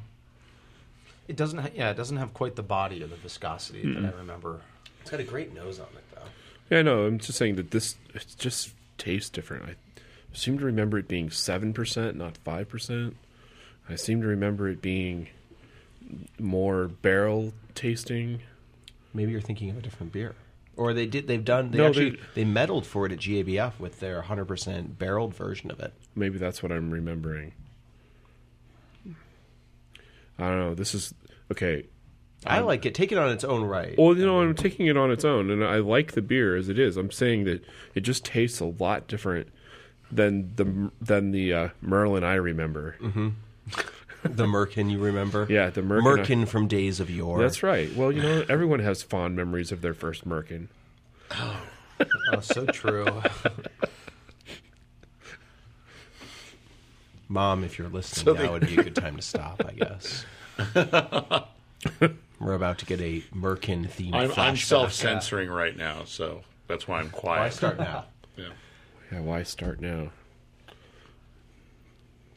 So what's uh so you you uh, have this release in December. Yep. Uh, are you going to brew something between now and then, or not worry about that? yet? No, no, absolutely. In fact, we're we're going to be using uh, we're actually going to use the same set of barrels again for our second release, and so we're not going to obviously we're going to use these barrels for about a year, and then and then move over to fresh fresh barrels as well. Uh, so we are uh, hopefully brewing actually our next beer in the next week or two will be the the pilot of the the next batch. Nice. Are we allowed to, to divulge what it's going to be? I think, uh, yeah. I mean, I don't think it's going to change at this point. So uh, we're going to be doing a uh, Belgian-style robust porter, and then we're going to be working with uh, TCHO uh, chocolates, and we're going to be aging this on uh, cocoa nibs. Which reminds me, I really need to order those cocoa nibs. We're, getting, we're ordering, I think, something yeah. something in the neighborhood of about 600 pounds of cocoa nibs. Jeremy, if you're listening, Wow. just cue that as the order. Jeremy knows all about it. Yeah. Okay. So uh, but we'll be working with them and actually we need to we need to figure out actually because they actually we can get the cocoa nibs and so they are not you know it only took us to our second batch to already be be twisting the the uh, meaning of farm Twisting Um, the nibs. yeah so twisting the nibs Hey, it's a sensitive subject it's uh, uh, but yeah and so they you know they are they are a local chocolatier and obviously uh, the cocoa beans are grown in exotical cows. but that said they Like Hayward. like Hayward. uh, they have they uh, grow chocolate exception- in Hayward. they do not. That is true, John. I had to think about that. Like, oh yeah, no, they don't. Hayward's nowhere near Madagascar. Madagascar Madagascar's far. it's like twice as far as Hayward, at least. Yeah, I don't think there's a BART stop in Madagascar. There is one. You have to take Caltrain for sure. to get Yeah, there. yeah, that's it. Uh, but they have, they, you know, they're they're a really great local company as well as very interested in the beer community, and they have you know exceptional human rights practices, and in terms of being uh, They don't beat their employees. unlike at beer school. Um, but they, uh, yeah, they and they spend a lot of money reinvesting back into the community and have a lot of green practices as well. And and quite frankly, it's a beer we really, really wanted to make. We really wanted to go after make a beer. Um, we think the the red wine barrel combined with the robust porter character, you get a lot of fruitiness uh, from the Belgian yeast in that in there, and then a nice chocolate overlay because because we really want to do some dessert beer here uh, as well. You know, a beer that's both dessert and goes with really smoky barbecue too. You know, that's kind of what we're excited about. So we're just going in a different direction for our winter beer, and then in the spring we'll come back to a local farm. Awesome. and, and for the local angle, San Francisco has a history of coffee companies and spice companies mm-hmm. as sort of a gateway to bring those things in from around the world. So that, Absolutely, that's absolutely. local. I mean, we have the the we we are nowhere near running out of collaborators and places to work with. I mean, there on your second beer, you're out on our second, out- yeah, yeah. On- Well, I mean, there's just You such, need to put some more gasoline on those bridges if you really want them to burn that fast. uh, I knew bridges were going to come up in this podcast eventually. maybe some sort of bridge logo would be appropriate. Yeah, I think here. so. Hey, maybe the, Oh, jeez. was there ever a bridge on this instead of an oak? There was no, there was not. I don't. Old bridge is You know, maybe we'll do an offshoot sort of uh, uh, label. It's Old Bridge or, or Burning Bridge. Burning Uh, Bridge. Well, Yeah. originally this Yeah, podcast that's it, was Burning called Bridge. Bridge School. Burning Bridge. Then, Burning but then Neil Young pulled up. Yeah. Yeah, you- Burning Bridge yeah. Ale. He beat you to the TM. There you go. I actually kind of like. no, I like it. It's. Burning Bridge brand. Fuck you, ale. Yeah, Is this a family podcast? Yeah, we have to cut that out. no, says no, that, we never Well, do. I know we never do. well, you know what? We usually have the disclaimer in the beginning when I'm telling people, Mm-hmm. you know, about the show, like what we do. and, Like we like to be office compatible. Mm-hmm. So, Ah, How about headphone office compatible? well, that's not headphone office compatible. Headphone off. Uh, so at what point am I allowed to put my pants back on? you can put your pants back on any time, as long as you remove the merkin before you do that, because we need that back. Yeah, we, we have to stop passing that around. Mom, I really hope you've stopped listening by now. Well, it's good. I like the. Uh, this is warmed up a little bit since it's been in the glass. Yours is done. Yours I, is done. I like it. I think you're. I think you're being an old fogey and saying it was back before they went mainstream and bottled it. And, I'm just saying the only time you could ever get it was at some special release, yeah. and so it was like, oh, Merkin's here. All right, I'll have some of that. Well, I think you know when you bottle something like this, it becomes less special inherently. Well, I'm not you know, saying when that it's something not. becomes available, it becomes less hipster, Yeah, less underground. I'm just saying that it tastes different. That's that, why you always want your friend's girlfriend. Oh, a loud voice. well, Motor, who are you dating now? No one. I thought you were dating what's her name? No. No one. Oh, Sad and what's her lonely. so you wait. You go to Germany and she dumped you. No. So oh, I I'm not seeing anyone. Haven't thought been. you were. No. They just There were follow- sightings. They just follow me around. There were sightings They just of you. follow me You've got around. rupees. They More- follow me more around. rupees? So, ladies, if you enjoy beer podcasting, Well, I've got a uh, fan who scribbles I, I Heart Beer School and I Heart Motor on prominent beer bar restroom walls. you can't hate. And we met her once. Yeah, once. I love you. She wants, no, she wants to be on the show. Actually, we I got a think that's text. called a stalker. No, we had a stalker once. That was bad. What happened? Uh, Facebook block, AT and T block, Oh no. uh, that bad. email block at the server. Why'd she do all these things to you? I did. Was these it a things to her. it was a she. We're not talking about it. I think pretty sure we're talking about it right now. No, I'm not going to talk about it anymore. It's over that idea. Was she cute?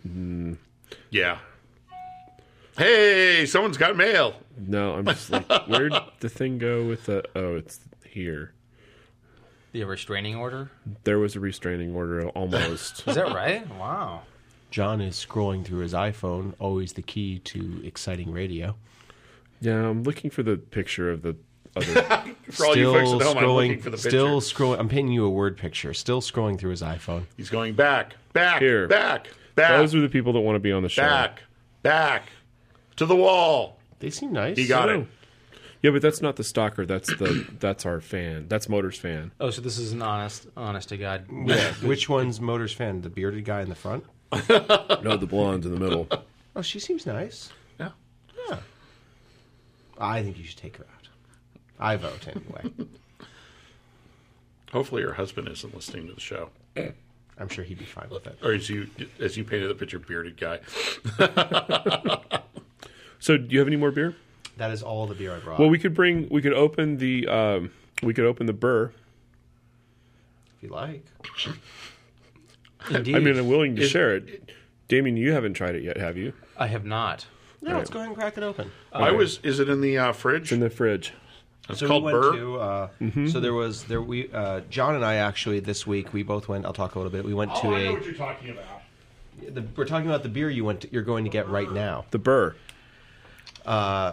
So Widmer did a beer dinner here in San Francisco to celebrate the launch of the Brrr, and they did it at uh, Mavericks in the Mission, which is a, a restaurant I really really like. Uh, they specialize in sort of it's it's that real classic San Francisco small, slightly upscale neighborhood restaurant, and they do southern food uh, done you know with sort of a San Francisco touch, and. Uh, their fried chicken is uh, It's really- exceptional. okay. I was Which which place?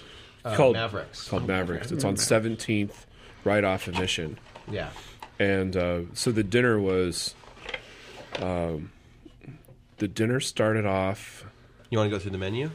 Do you have it. I, can, I, I remember it. The box Well, the- smells good. The the uh, I think there's apples. I have the menu somewhere, but I don't remember. If, No, no, we started. We started. Well, off, we started off with the pate. No, oh no, no, we started off- we started off with the with the okra and the There's like and apple the juice crab. leaking in the fridge or Ogre and something. crab served with the Widmer Hefeweizen, and they actually, you know, this was interesting. They were serving the Widmer Hefeweizen with lemon slices, um, which is Everybody threw and, him yeah, in. which is mo. I mean, this is not hundred percent, but I, I would say, you know, generally speaking, if if you're beer geeky enough to be listening to me say this right now, you probably don't like lemon in your Hefeweizen. Right. Um, I mean, it's actually I like the flavor pairing of of lemon with it, but I'd rather take that lemon and put it that acidity into the food rather than have it hanging off the side of my glass. Yeah. And so they actually had that, and they kept serving us, and then all of us kept rejecting. It. Well, when I when I first got there, they said, "Would you like, uh, would you like the Hefeweizen?" And I'm like, "Sure." And they asked if I wanted a lemon or not, yeah and I said, "No lemon, please." And they, later they just started bringing they them just with lemon. well, I think that was just the fine. If you're gonna if you don't want the lemon, you'll throw that in. which I did. Yeah. Uh, so we had that, and we had that with some fried apps. The crab cake wasn't bad. Fried okra was not bad. Although no, I, although the stacking was a bit weird, I thought it was a little that- hard to eat passed Yeah, around like that. yeah. And then we had a uh, first course. We did a. But I'm not complaining. It was really it was good. I mean, it's all. I mean, all the food is is well cooked there. The kitchen really knows what they're doing. Uh, then we had the pate with some pickled beets and uh, violet mustard, which is I I just learned it's mustard mixed with grape must from uh, from the Interesting. winemaking process, and that was nice. It was a really you know they served on really nice crispy bread, and Yeah. the pate had a nice had it's a really sort of a uh, a chunky style country pate, and that was served up with their drifter pale ale. yep.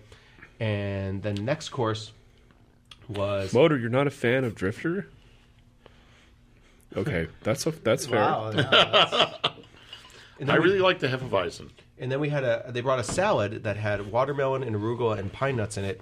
And I took a bite. I hadn't looked at the menu yet, and I took a bite of what looked like a bite of grapefruit in the Not salad. grapefruit, And that's it was what I not thought. grapefruit. It was salt cured halibut. It was delicious. Wow! It was really good. Surprise! It was really not what I was expecting in, in that moment. Uh, and they served that. What they served that with? They served that with the IPA, The the uh, uh, what do they call it? The deadlift IPA. deadlift IPA, and that was. Um, I thought the, the IPA wasn't bad, but the pairing really didn't do it for me there. Actually, I, I pretty Well, I could have done without the greens. yeah, you know, just like focus just focus, focus on the on salt the, cured. the salt cured the salt cured with the watermelon.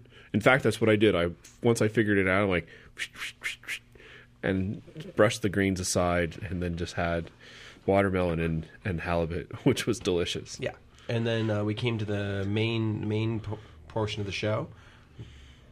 We had a bourbon glazed pork belly, and I don't know about you, but I got a irresponsibly gigantic piece of pork belly. Oh. I'm I was fairly confident they were they were trying to kill me uh, with that. I was oh, never had more pork belly than I had that. I mean, I I, I ate I it all. but- appreciated every single bite because it was delicious. Yeah, they did the pork belly, and then they had uh, some roasted uh, root vegetables. Some uh, they did a caramelized cipollini onions, which I, I really like that sort of thing. So those are the little sort of orb shaped onions, and they roasted those off to bring out some nice caramel flavors. And then a you know a sweet sauce, but it you know that they had really browned the hell out of it to really bring out some nice nice character. And that that was the pairing really designed specifically to go to go with this beer. to go with this beer. And then dessert, we continued on with this beer, and we had a uh, bourbon pecan pie, which is actually off. I guess that's off the regular menu. It they is. said, and that was nice. I, the crust on that was really well made. I, I think, so. wish that they would have just brought one piece for the whole table.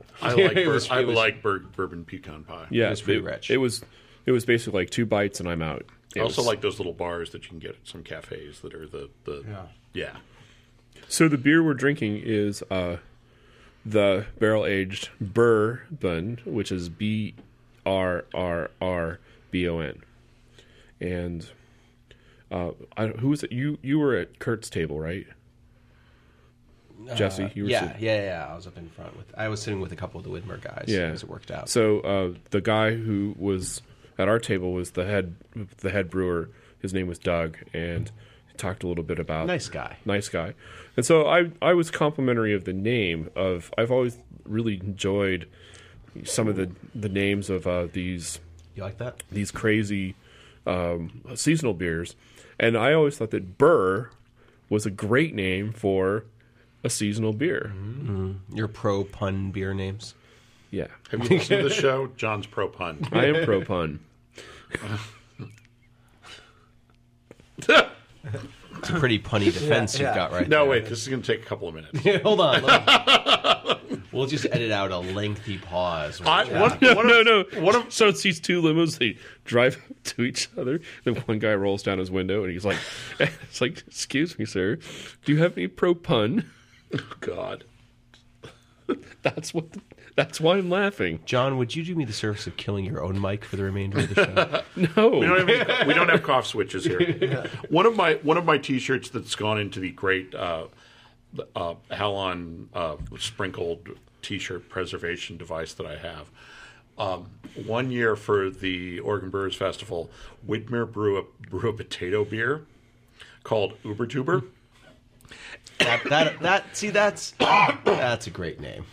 What's better about it is the front of the shirt had the McDonald's M upside down as a W for Widmer, and it looked like a, a bu- it was the McDonald's uh, French fry box saying Uber Ubertuber. it's like wow, I can't believe the McDonald's people haven't come out and confiscated all the shirts. Yeah, no doubt. Shut them down. So let's, let's talk. What, what do you think about this? So so we tried it the other night at the dinner in a in a very. It I was- would- would describe it as it's a very seductive environment It's- they're trying to create it's there. dark. there was a hot chick in front of me. There was amazing food. That that was me. You just been drinking. that was. Jesse with his wig. He was wearing Yeah. his merkin on his head. yeah. Oh, no wonder you didn't look bald. Okay, That's balding to you, sir. Uh, but what do you what do you think about the guys trying it for the first time here? Motor, what do you think? I like it. You like it? I'd like it with a slice of bourbon uh, pecan pie. You're more you're clearly more interested in the bourbon pecan pie than the beer. I am. Yes. See, that's. I mean, I like. I It- like the. I think there's some nice oak character, but I feel like there just is still. And this was my complaint then, and I I had had a little to drink, so I was being honest with the Widmer guys when they asked me what I thought of it. Never a good plan to the media event. Um, there just isn't a lot of uh, depth to it. It's got a nice. It's a nice example of the character you get from the bourbon aging. And this, um, actually, something I compared it to was the um, Schmaltz Brewing's uh, RIPA uh, Lenny on rye, and so they're aging that in a in a bur- in a rye In a barrel. piece of pumpernickel. Yeah, they're aging that in a rye barrel. But I think that's more successful in terms of where you the beer is really disappearing behind the barrel, and everything the beer is doing is in support of the barrel character. But I think that is more has more depth of character and more interesting than what we're getting here. I mean, this is clearly bourbon barrel aged, but I, I feel like I can't. Yep, I can clearly pull out the barrel. Yeah. but I don't have anything much else to say about See, I it. like it because I like the barrel. Yeah. It's like drinking bourbon. And sometimes things get too complex, he says, in air quotes, with bourbon barrel beer. all right. So I want to say that I'm not a. F- as much as I like the name Brrr, That's not enough That's to not sell you. If I could drink the name, I would be no. Every single time I I'm all excited because oh hey this is the greatest name in the world for uh, seasonal beer, and then I get it and I'm I'm sort of disappointed because I want it to be I have this image in my head about what this is going to taste like, and it always seems like well it's not anything out there. It's not anything you know I'm not going to get thrown out of the party for bringing it. Uh, it's just not.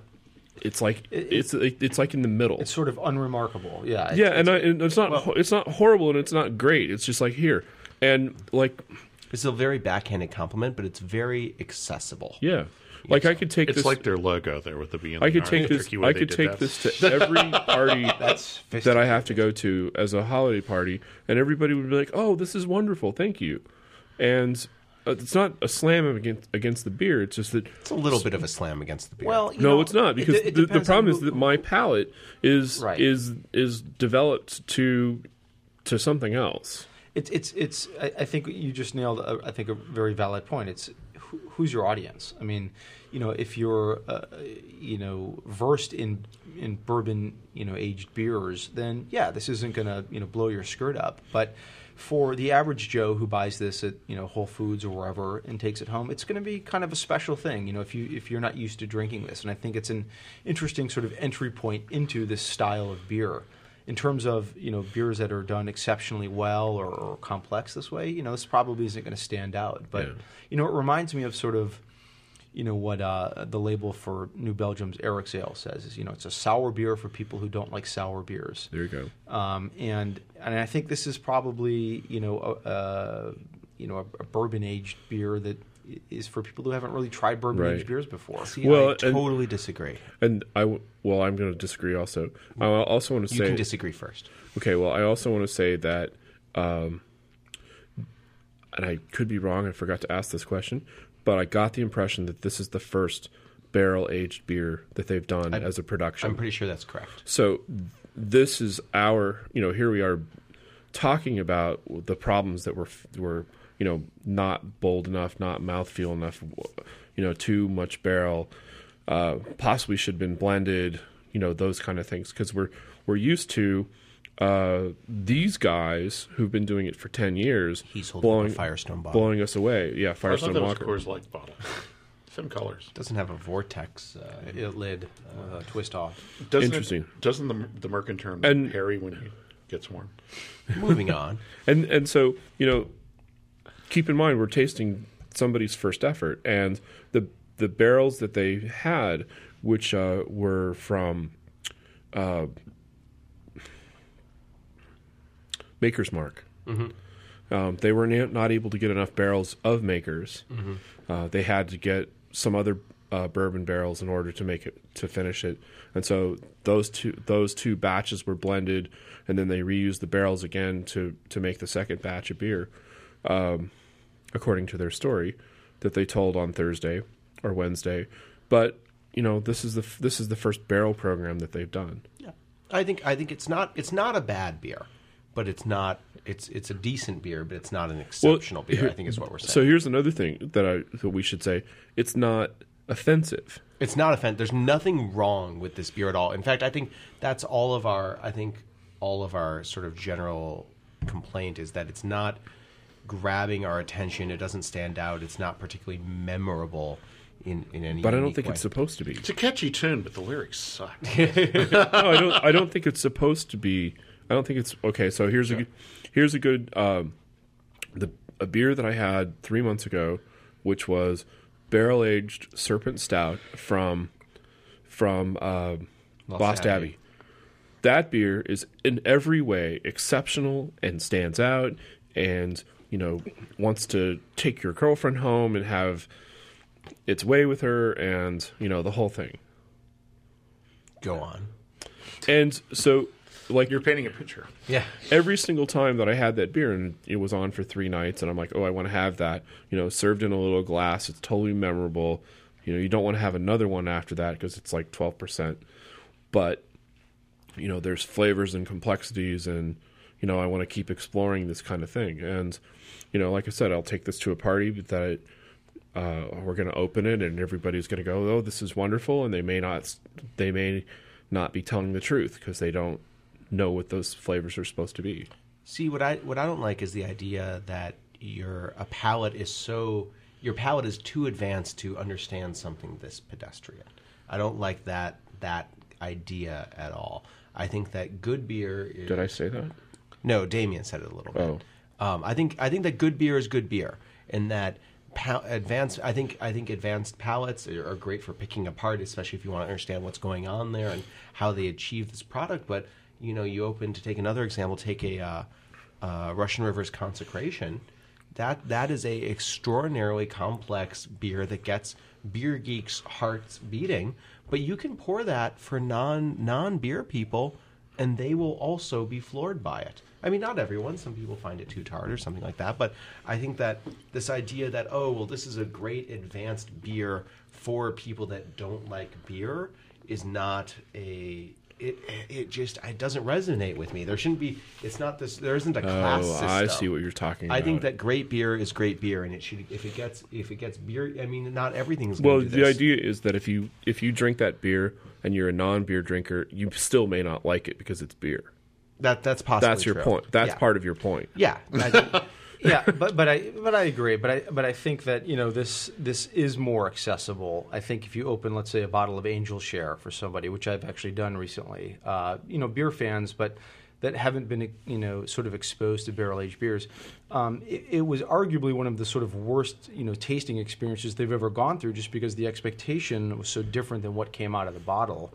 And Right. um, was it carbonated? Was that what came out of the bottle? uh, it actually wasn't very, very carbonated, but um, you know, it's the same example as you know, if, if you if you share a lambic with somebody who isn't expecting what's coming out of the bottle or a gueuze, um, you know, you get the same thing. I mean, it can be the best gueuze in the world, and you know, for somebody who is not sort of you know versed in the world of lambics, then you know they're going to think it's absolutely the foulest thing that they, they've tasted. That's sort of been my experience. So it certainly didn't mean to sort of disparage their efforts, but I do think, you know, if it came down to sort of sharing this, um, you know, versus other barrel aged beers, um, you know, I think this is a little more accessible. This doesn't have this isn't quite as um, complex and, and sort of um, heavy as, as some of the other beers out there. See, I just don't like the idea of accessible as a good gateway. It is it is a good gateway beer for people that aren't into beer, but I think wouldn't you rather pour a great beer that just is a great beer as opposed to well, I guess it's pretty good by a this very strange standard of non-beer drinkers. I, I think the problem is we're serving it wrong because as I'm looking at their press release there, uh, we're supposed be to be served we're, in a cardboard we're supposed to be drinking it out of the box, and the box casts a shadow and nothing else does. The the press release has a has a ser- has a series of their beers. Actually, it was the beers they poured at the dinner, and each beer is pictured alongside of a uh, very photogenic glass, including The a appropriate glass. you know, with a lemon hanging off of it. And then it gets down to the bourbon barrel one, and it actually is just served apparently in a foaming over cardboard box. Although you'd think if it was full of beer, you'd be able to see it soaking through at the bottom. You don't see that at all. well, it wouldn't it wouldn't be full of beer because the box is bigger than the bottle, That's probably true. and it would be hard to drink out of. But Well, know. maybe foam at the top if you get a nice head on it. It's nicely carbonated and whatnot. I was I enjoyed a lot of my favorite beer while I was in Germany because my favorite beer is Radeberger. Mm-hmm. And Radeberger out of the 500 milliliter can, I think, is my favorite uh, Radeberger. You pick, you know, you just walk down the street with your can of Radeberger. Belgium Rodenbachen cans, Yeah, the Rodenbachen cans. Wow. Uh, you know, uh, um, and it's delicious. whatchamacallit, Yeah, it over would be. uh, uh, the Trappist over in Oakland, they have nailed the look and feel of a, a, a pub in, in Belgium, except for one thing. They don't have Jupiler on draft. I know. and they really need Jupiler because every single and you I, you can't get it. You can't get Jupiler here. Yeah. In- Jupiler is basically your go-to crappy lager in in Belgium, and every single bar has it. Yeah. Well, not only every single bar has it, every single bar has it. It has a very large sign out front Yeah. announcing that, that they have it as well. Yeah, I was just I was just in Belgium for uh, for my honeymoon, which was uh, How did you talk her into that? uh, we went Showed her pictures of Bruges. we went. We, I'll tell you how we did. We went to Italy first. Oh. That's how I talked her into it. But actually, we actually, um, she had a. I I highly recommend uh, Belgium as a romantic honeymoon destination. And what was so funny. There's funny? the Atomium there. Yes, the, I'm a friend of the Atomium on space on Facebook. all the Belgians actually were. We'd explain, yeah, we're on our honeymoon from California, and they'd say, "You came from California to Belgium for your honeymoon." And it kind And of then they'd mumble I, back and forth in Flemish for a while and go, what I, what I realized is that Belgium is the Wisconsin of Europe. Is is what it is. It's that they. It's like going to Wisconsin. It's like going. It's flat. It, there, it is full of cows and sheep, and people are exceptionally friendly, and it has some extraordinary breweries in it. Uh, it's it's pretty much the Belgian, and and people are surprised you came. You know, another place you could take, uh, you could have a honeymoon is Bamberg. Bamberg, the city of beer, is also Keep pushing Germany. beautiful. Yes. Yeah. Yeah. Bamberg, no, Bamberg's fantastic. So, a listener uh, has texted us that they're drinking Hop Trip at. Uh, But we're not live. How are they doing this? No, it just happened that they're. that- is is it uh, Suzanne? no, it's Paul. Oh, Is Paul your stalker? No, Paul's not my stalker. No, Paul's not code word for stalker. Yeah. Sure. No, anyway, he's He's uh, hanging out at Deschutes in Portland, drinking Hop Trip. I bet that's great fresh on draft. I bet. Yeah. Did you uh, uh, somehow I it is it I missed the opportunity to buy uh, Black Butte XXII. Uh, 22. Yeah. Yeah. I haven't seen it. Did it come out? Maybe it did. Uh, maybe they didn't even make it. That's maybe why I missed it. I Maybe don't- it's I- not out yet. I haven't seen it. I don't know. It should have been out in June. I have some Oh. XX and I have some XXI. Yeah, I have I've, some. I actually have really, really enjoyed those. I and I've had a couple of those, and they're really exceptional. It's a wonderful beer. Um, okay, well, anyway, the to wrap up the uh, the barrel aged Brrr, you can get it in practically all fifty states with a few exceptions. Uh, Alabama and Louisiana do not, do not are not on the list of of wares, although they have the they have it all here, all the letters that you can get No, L.A. is on here. Okay. AL that's is in not on California. here. That's in California. AZ, that's uh, That's There. Arizona. Arizona. AR, that's Arkansas. Arkansas. Uh, AK is missing. So sorry. Chaz cannot buy this beer, although he lives. That's interesting. You can't get it in. in Yeah, but he'll just he's he works for Southwest. But isn't- is- he'll just fly down here, No, pick some up, and then go home. isn't AK Arkansas and Alaska's a? Never mind. There is no AK. What is Alaska's? Uh, A oh, it is AK. So AR AZ. There's no AL. Uh, HI. what is all- Alabama? AL. I thought you said there was no AL. There's no AL. There's On no the AL on the Oh, list. Not list. Ah. Yeah. Uh, FL is on here. That's good. ME is missing. Oh, there's ME. Budweiser Dark. In it, at the at the source. Is that true? No, at the source of Oh, the Chesky Budweiss with Oh, Trout. wow. Trout was really good. Oh yeah. All right, you can even get it in Nebraska. so it's uh, the retail of this beer is thirteen bucks. Um, take some to your holiday party. I think you won't be disappointed with the results. Are we having a holiday party? We should have a holiday party. Did we have a holiday party last year? Uh, no, we had the we did the show. Uh, We didn't find some Old Spice.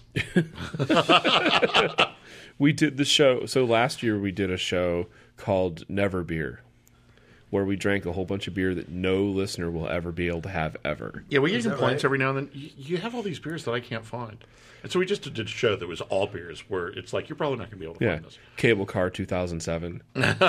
So how did you manage to get a bottle of cable car out of the Toronado? We know people that work at Toronado. Oh, well, there you go. Um, we're not supposed to. Well, not supposed I to still say have. that out loud. Yeah, I, I still to- have my. Yeah. well, no, it's not like we we know everybody at Toronado. I've got my. I mean, sta- it, it doesn't Clearly, it- yeah. Clearly, I mean, it wouldn't. You know, we could just figure out like, hey, we're doing a cable. We need a cable car for the show. Okay. I mean, we just have to ask. how about a how about a bottle of 1985 uh, Anchor Our Holiday Ale? Oh, oh, oh, oh, oh. So Alex wants to bring us. Um, he he has he has magnums of like 2000, 1999, 2001 uh, that need to be destroyed. That sounds good. We should do that. Yeah, soon. we're going to do that. So that's coming up in uh, November, and if you can get here, you're invited. So, um, but yeah, that holiday party show would be. What, Good way to go. What did they do, Jesse, at the Homebrew Club last year? They did a 20-year vertical. Of, Two uh, years ago, yeah, we did a uh, we did a twenty year vertical of Anchor Christmas. Oh wow! I thought we were doing really well by having 89, 90, 91. Uh, 80, 84, 85, 86, Oh, yeah. 87, 88. We had five or six of them, Yeah. I saw I saw have more. and uh, and and and uh, 2000 and 2009. So you know, I can break out another comparison. bottle of Ascent 54.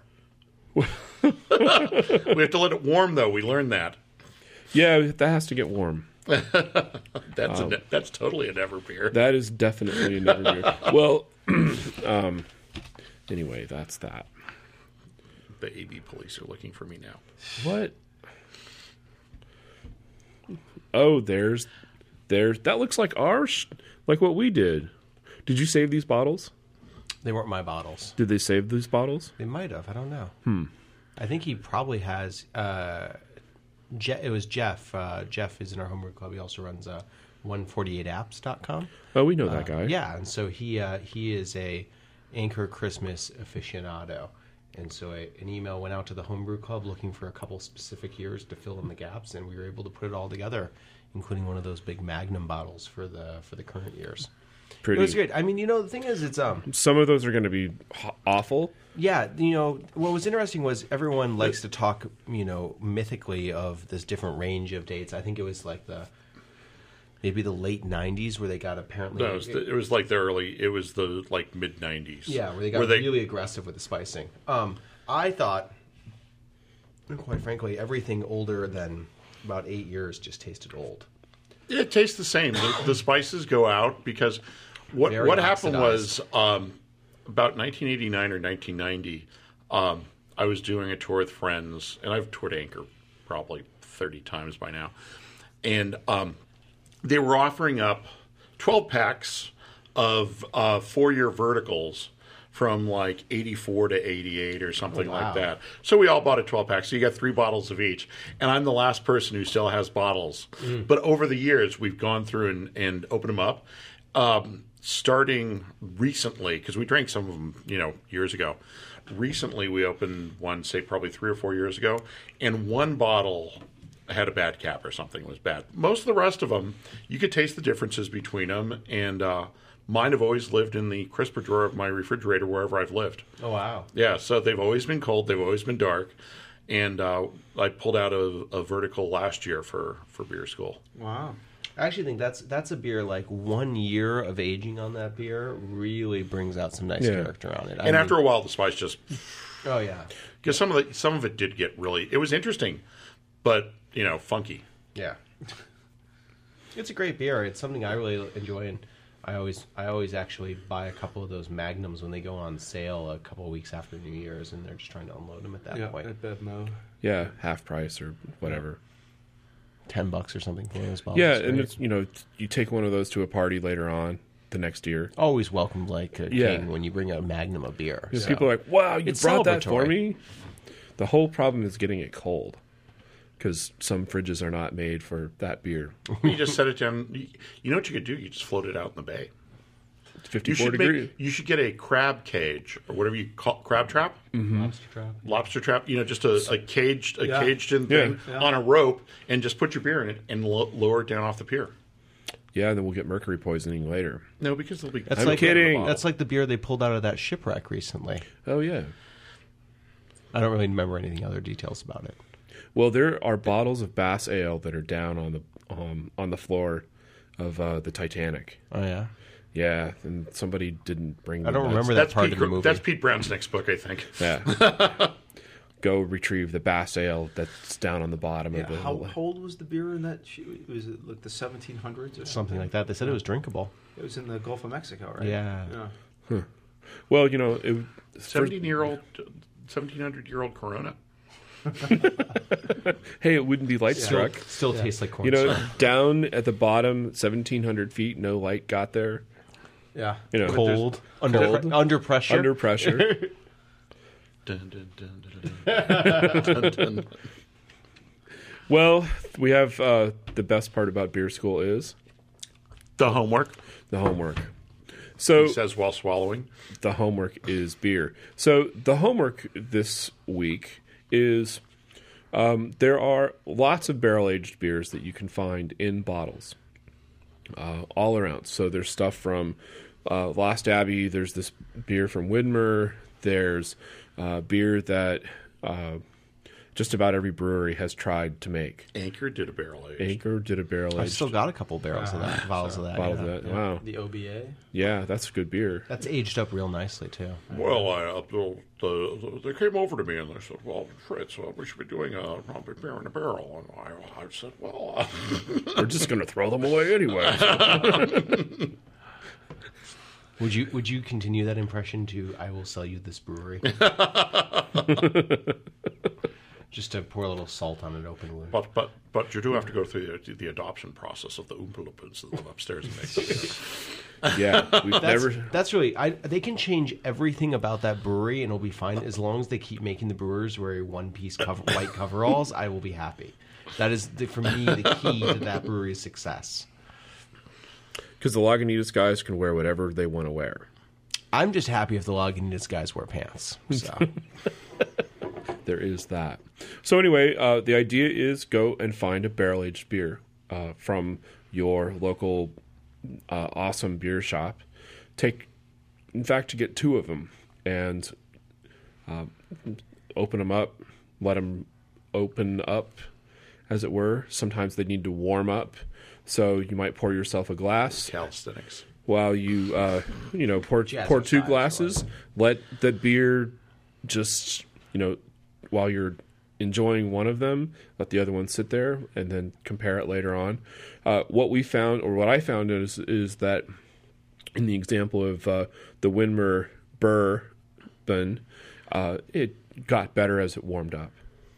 You know, not too cold. If it's freezing cold, you won't taste any of those any of those those spices that are supposedly in it, and uh, uh, you know, enjoy it that way. You want to go around and we'll each plug a, a local barrel barrel aged beer we like. Oh yeah, let's do that. Okay, you first. I'll go first. Uh, there is. I'll, I'll plug a beer that isn't quite out yet, but Okay. uh, I know Firestone's just about to release their 14th anniversary barrel blend, and I um, I really like the that that beer every year, and I highly recommend. It's usually pretty out. The alcohol is pretty hot when it comes out every year. That is uh, barrel aged beers are really really great for laying down for a year or two. And, and letting them age out and, and letting the flavors meld a little more. And that is a beer where I find you put 12 months of aging on that and you have something you you know that that beer what's that retail for about 20 bucks About. you know you can you have an extraordinary beer especially after you've laid that down with a year serve that with some really bitter dark chocolate something or another and really great Uh, be sure to try one of them right now. Oh yeah well you buy two Yeah, you you, buy- you buy three is You what buy you do you, you buy You buy a You buy a pallet. You buy well. The optimum is the optimum is to buy two. Enjoy one today. Enjoy one a year from now. Right. If you have the storage to to buy, buy four. Right. That way you have one for now, one for some special event that you're going to take a bottle to, and then one for next year and one for the year after. yeah but that yeah those are those are great beers that age up really nicely Go to Pie Bar, drink some consecration. Well, that's a well, and the thing is, you don't normally think of consecration as a barrel aged beer, but it is a barrel aged beer. Well, you stole my thunder because that was very high up. And, and Oh, sorry. Go to Pie Bar and drink uh, Temptation. I, thi- I think consecration is far and away my personal favorite in terms of uh, barrel aged beers. Um, but I will throw a not so local shout out to uh, the Odell Woodcut series. oh that's a great beer especially if you put a couple years on those. Um, they're really outstanding. They're a little, uh, little barrel forward up, you know, within a, a sort of a year of bottling. But but I highly recommend those. Okay, uh, I don't know the beer, so I'm going to have to try that. You know, learning on my own show. Odell's mi- is Midwest, well now right? you have some They're Colorado. homework I know I have some homework. So my uh, shout out is uh, arrogant, ba- oaked, arrogant bastard. well now that, that that's an interesting one because what kind of barrels do they use No barrels. no barrels at all No barrels at all. It's so it's real fake oak.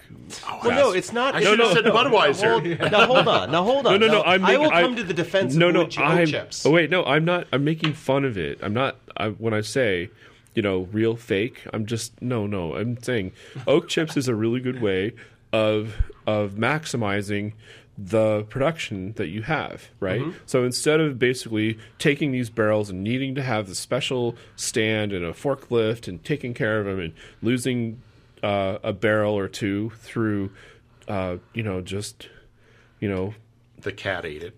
the cat ate it, If or you would not jinx us like that, I'd really appreciate it. okay, it. no, I'm just saying that that's just a, that's a phenomenon of barrel aging a beer. you sell your mistakes, yeah. Brewer's intention. but um, so anyway, it's it's a it's it's aged in stainless, and the oak is from chips, and they're dropped into the fermentation, and uh, during don't know how long it's aged. Uh, but that's on the bottle. But anyway, the idea is that I think so. I'm not a fan of Arrogant Bastard by itself. I really like Double Bastard because I think it's a more balanced beer. But if I have to drink uh, not Double Bastard, I want to have Oaked Arrogant Bastard.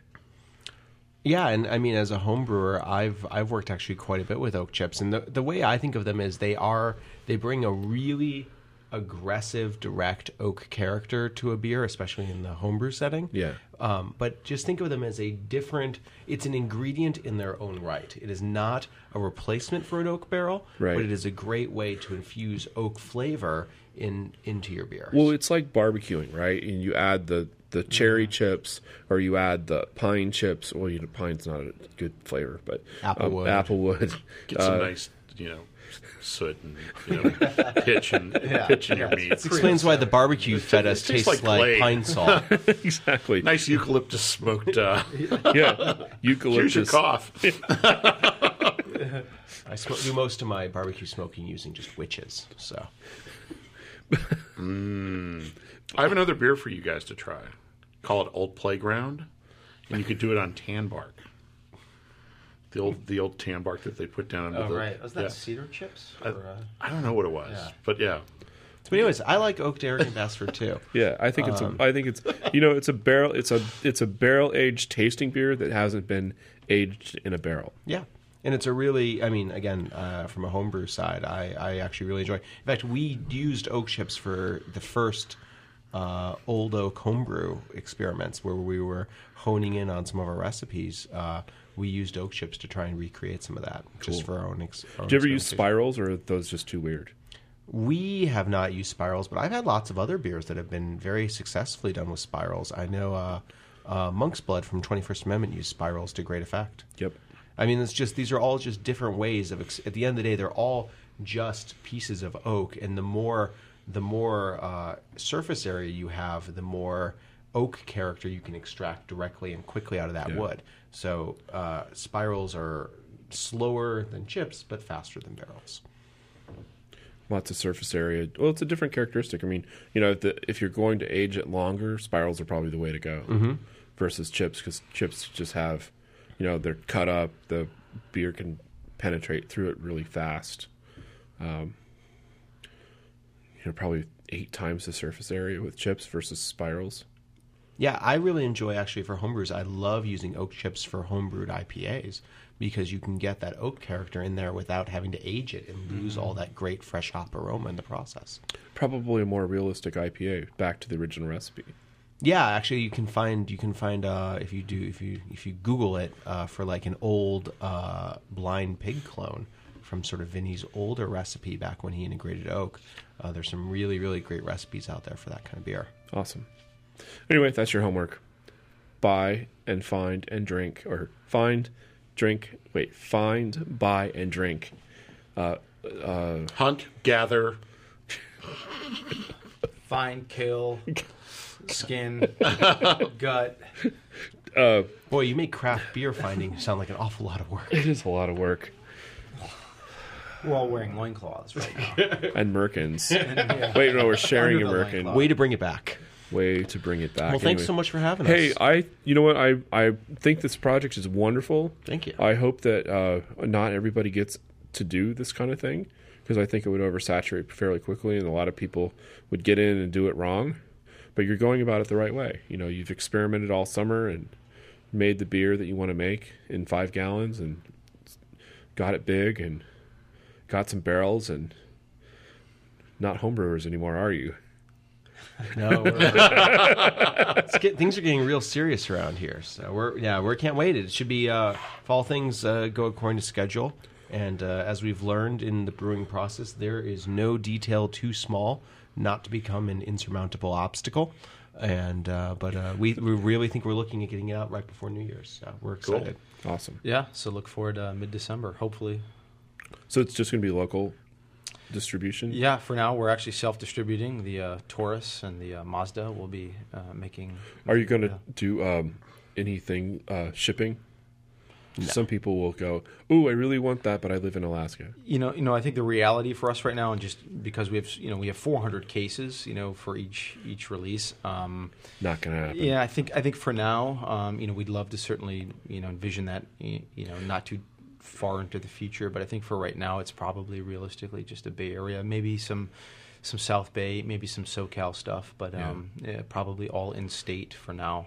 Yeah, we're really focusing on the local community. You should get a case down to Hamilton's because those guys they've would. they've actually already requested it. I know Nice. Scott, and he's he's asked, and we said we'll see what we can arrange. So Road trip. road trip. Hard to get. Yeah, yeah. All right. Well, thanks again for having us. It's been great. It's been a pleasure. Yeah, thank so you we guys only have much. one last thing to say on beer school, and that is Class dismissed. and then the tape keeps going until the kid does something. So we can't say bad things Do whatever you wanna do. people Until then. this was uh, I had I had fun with this. This was a. this is cool. Well, thanks for having us. I Yeah, like you your guys, nice was. Widmer Brothers back to school peachy you got there, John. Yeah, well, they have a laser printer that they printed this on. uh, the folder I bet is that little. I bet that drop shadow is just driving uh, Damien right up a wall. oh, 'cause don't, don't even get me started. it drives it drives off the edge right here. And, Like there's there's the uh, the ship where it just falls off the edge. Well, absolutely, and, and for some odd reason, there's a huge portion of it directly to, to the horizontally to the bottle. Which Yes. This is a wouldn't fake shadow. Yeah, it's a photo. That's a Photoshop filter as Not opposed to. Not even well, maybe they did it with Photoshop, but it seems a bit harsh. Well, it's the it's the other one that's really bad on the that one where it runs over the graphics. that's that's the really bad one. Where it's a different shadow too. Well, they probably did the layout in PowerPoint. Yeah. exactly right. I bet you they wish they took more yeah. pictures. Like, Did yeah, you did you did you check out your flash drive by the way? no, I haven't looked at it Yeah, yet. I just noticed that there was one in no, there. there's a flash. So check. They gave us a flash drive, and uh, it's actually it's a nice. I put it on my keychain. It's nicely designed. Ooh. Um, but more than that, it's a three gigabyte flash drive. Wow, really? I can totally use that. That's what I said. I said I'm always looking for a more than a gigabyte flash drive, and actually, I kind of like this little swivel metal case. Yeah, that's nice. I really feel like we're still recording, even though I know We are recording. I know. Uh, That's the best part about this. I know. The homework. Anyway, Office Depot folder and a Widmer sticker. That's how you build a brewery. I have an old oak sticker on my kegerator at home now. So First, uh, did you make the T-shirts first? we have made T-shirts actually. Nice. I, it occurred to me after I was like, we really should. Well, we um. I, well, this is a really cool thing to have on the shirt. the shirts look great. Um, they came out really really nice. Me pointing to the oak. They on say the top. Oaklandish on them. Yeah, we They're yeah. hoodies. Heard that? No, we have hoodies and shirts. Actually, uh, we're gonna make more. But you know, it's one of those. For us, it's one of those things where I wear that to a farmer's market, and four people ask me about it every time. They're like, "Hey, what's that?" Yeah, You say, "Shut up, hippie." Pass me that estate you bottle. see There's, there's uh, Oh, look at that. That's that's cool. yeah, and then, then they say uh, farm to barrel actually on the front, and then Farm we've to done barrel. we've done some T-shirts too. I like farm to barrel.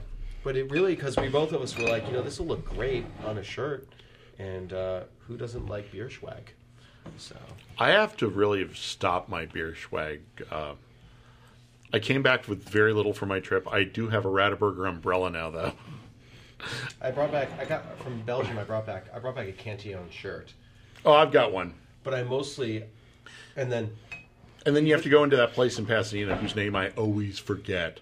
The really good beer bar in Pasadena. Oh, You're talking still- about you're talking about exactly, John. That's my the point. stuffed sandwich shop. No, not stuffed sandwich. Uh, uh, I, uh, they stole Cantillon's logo. oh, Um, I mostly brought beer back from Belgium. We brought a to- I paid two overage charges and brought back a total of twenty bottles of beer with me. Dang. wow, you're a good person. I never bring anything back for friends. when they weren't for friends. Oh, for yourself. I mean, I don't even bring it back for myself. We brought back most about and about half of that was Drie Fonteinen, including a bottle. I brought back a bottle of the Drie Fonteinen um, Distilled. distilled gueuze. Yeah, I uh, I came back once with cans of, I think it was Lindemans Cherry Lucky Lambic. Baldwin's. Exactly. Oh, you're, you're faster than I am. Yeah, Lucky Baldwin's in Pasadena, very very good beer bar. Um, they ripped off. They, they, it's a total rip off of the Cantillon. Well, I mean, if you're going to rip off something, it's not a bad place to start. It's true. We went to Cantillon too. It was fun. Nice little Oh, yeah. terrible part of town.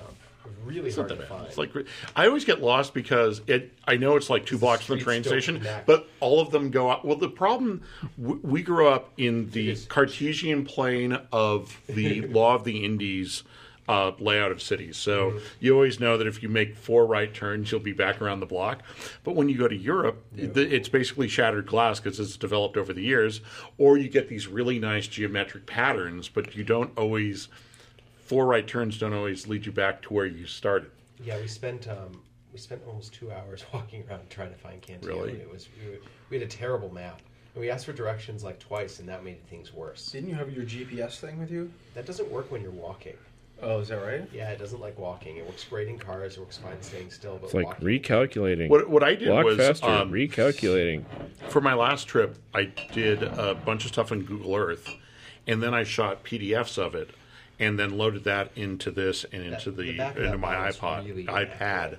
Is really accurate. inaccurate. Inaccurate, It has yeah. text that's not. Yeah. right. Well, I'll make sure that it's fuzzy. All right. Yeah, we actually, just for the sake of comping, we actually lifted text from I think it was a Russian river bottle. Yeah. Before we actually it's a it's a layout that I'm curious about, not the. That's not even the final layout though. We've got a. I can show you what the final layout looks like. Here, it's actually on the sell sheet. Is it? The back yeah. is. Oh, the back isn't. No.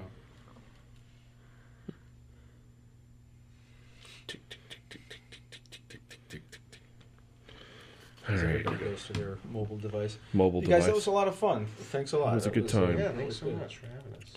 Well, we only have to make the kid say something. I. What time is it? Uh, When, when do you usually Two forty eight. um, post this up? It'll be tomorrow morning when I get it done. Oh, wow. Oh. There you go. There's, there's Hey kid, There's post- the back. Ooh. We can send that to you also if you if you guys want it. Yeah, I was gonna say if you want any graphics or something. Well, I'll just for take a picture of the phone. Because see, that's just as funny. Or you can email that to him, can't you? If it's a PDF. No, I'd like much rather make him do this. John's good at that. What happened to your camera? You're missing the. Uh, The front, yeah, you're missing the Oh, got- automated lens cover. the automated lens cover got smashed. So Okay.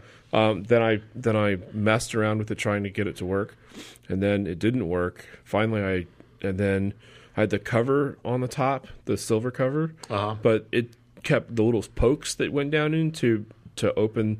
Well, those kept moving it around, and eventually it fell off, and it went doink doink doink. plop. So then I lost it, and I found out that it still worked without the lens cover.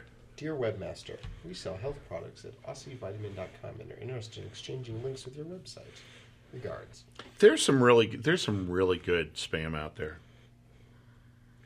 Somebody should write a spam book. And David from the It's like you Healthy sent this. Spirits wants to be my friend. Oh, that's cool. Guess you'll be able to buy your beer at Healthy Spirits. Uh, yeah, we're gonna be in their beer of the month club box. Wow. Yeah, January. that's the plan anyway. Yeah, one bottle and out. Ha ha. Um, yeah, we're working on. Uh, yeah, we've, and we've actually, we, you know, we're working on a bunch of like little, little fun things with local restaurants and stuff. So, Humphry Slocombe's going to make an ice cream out of it, and Dynamo Donuts is going to make a donut with it. So we're doing a bunch of fun stuff like that. Beer donut. Mm hmm. All right. Well, shall we, sir? Okay. Hey, kid. Yeah. Show them the door. Yeah. Throw 'em out of here.